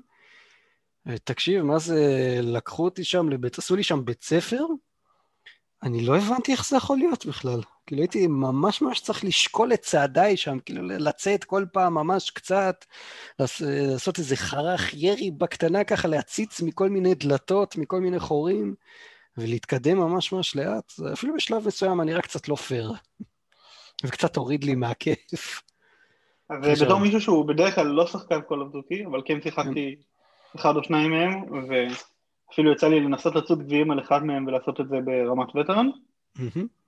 אני חייב לדעת שאני מתרשם לטובה וסחטן עליך שאתה עומד בזה. היה לך קשה מדי? הצלחתי לסיים בערך חמישים אחוז מהמשחק, זה היה על Call of Duty Classic בגרסת ה-פי אס שלוש שלו. וואה, אוקיי. הווטרן שלו תחן אותי באמצע. הגעתי בערך עד האמצע של המשחק ואז שלא הצלחתי להתקדם משם. מה יותר, זה, מה יותר קשה זה, או אה, אה, מה זה היה שם, Crash Bandicoot ארבע? תראה, מה יותר קשה לשחקן שמשחק בשני הז'אנרים? כנראה ש-Crash Bandicoot. אבל לשחקן שהוא יותר טוב בפלטפורמינג ולא כל כך אה, מאה אחוז בשוטרים, אז כנראה שזה היה לי יותר קשה מאשר Crash Bandicoot. וואלה, אוקיי. אני דווקא... על ה-פי סי לפחות הייתי, הרקע שלי הוא בעיקר מגיע מ-אף פי אס ואסטרטגיה. הייתי משחק מלא, מלא, מלא, מלא, מלא, אנדריל טורנמנט וכאלה, אז היה לי קצת, קצת יותר קל פה, אני חושב. אפילו שזה היה קשה. מרשים. מה, מה שיחקת אתה? אז אני לא שיחקתי שום משחק חדש השבוע, חוץ ממשחק אחד שהוא קצת יותר אר אל מה שנקרא, ביום ראשון השבוע אני הפכתי להיות אבא. בוהו! כאילו אני צריך להגיד, אוי, מזל טוב וזה, אבל... אוי, אתה תראה אחר כך איך זה מתחיל, איך זה מתיש לאט לאט. ובשעה טובה ומוצלחת נולדה לי בת קורה, בשם אור. והיא מתוקה אמיתית, יפהפייה. אנחנו, בזמן שאנחנו מקליטים את הפודקאסט, אשתי מטפלת בה ועושה לי עיניים כאלה של תהיה בטוח שזה יבוא לך, תהיה בטוח שזה יבוא לך בהפוכה אחר כך. סתם לא, אני מעלילה לאשתי עלילות, היא מותק של ממש לא אכפת בכלל, ואני עוזר לה עם האכלות במהלך הלילה כדי שהיא תוכל לישון רצוף, אז יהיה בסדר. כל הכבוד. אני, בתקופתי לצערי, אני... כמה פעמים התעוררתי ב-שלוש ארבע, אבל uh, זו הייתה תקופה שלא יכולתי לעבוד מהבית, אז אחר כך הייתי צריך להתעורר ב-שבע שמונה ולנסוע לעבודה, והייתי מחוק לחלוטין. אז uh, מזל שהיה שיש חופשת לידה, ואשתי נאלצה להתעורר בלילות בשביל הילד. אז יש פה אלמנט אחד שהוא משחק לטובתי, וזה העובדה שיש וירוס קורונה בעולם כרגע. וירוס קורונה אומר שאני עובד מהבית, אז גם אם אני הולך לישון, גם אם אני לא ישן כמו שצריך ואני קם בלילות, אני עדיין יכול לקום ולעבוד מהבית, כי אני לא צריך לנסוע לשום מקום. מצוין. טוב, גיל, מה אתה אומר, אנחנו קצת נסיים את התוכנית פה? כן, כן, אני חושב שיש לנו מספיק חומר לתוכנית הזאת. גיל, החל הדור הבא, גיל, אתה קולט את זה? אני, את האמת, עוד לא מעכל, עוד לא מעכל לחלוטין. אתה תעכל שה-פי אס חמש יהיה אצלך בידיים, אה? על בטוח. אולי אני אפילו אבקה קצת, סתם. גיל, בוא נזכיר גם שיש לנו פתיח חדש לפודקאסט, אתם בטח שמעתם אותו, ושמעתם אותנו, לא מתייחסים אליו, כי אנחנו קיבלנו אותו תוך כדי ההקלטה של הפרק, אבל למי אנחנו צריכים להודות על התענוג המדהים הזה? אל בחור בשם, את האמת אני לא זוכר איך קראו לו, אבל זה בחור ממרוקו, מפייבר הבאתי אותו, והוא עשה עבודה, לדעתי יוצאת מן הכלל שפו. באמת הייתי מה זה מבסוט. אני מקווה שגם אתם אוהבים כמובן, כי זה תכלס גם יותר בשבילכם מאשר בשבילנו, שבילכם קצת מגניב בהתחלה, אז תגידו לנו אבל מה אתם חושבים. טוב, מצוין, אני שמח לשמוע. יאללה חברים, עד לשבוע הבא, תמשיכו לשחק. יאללה ביי.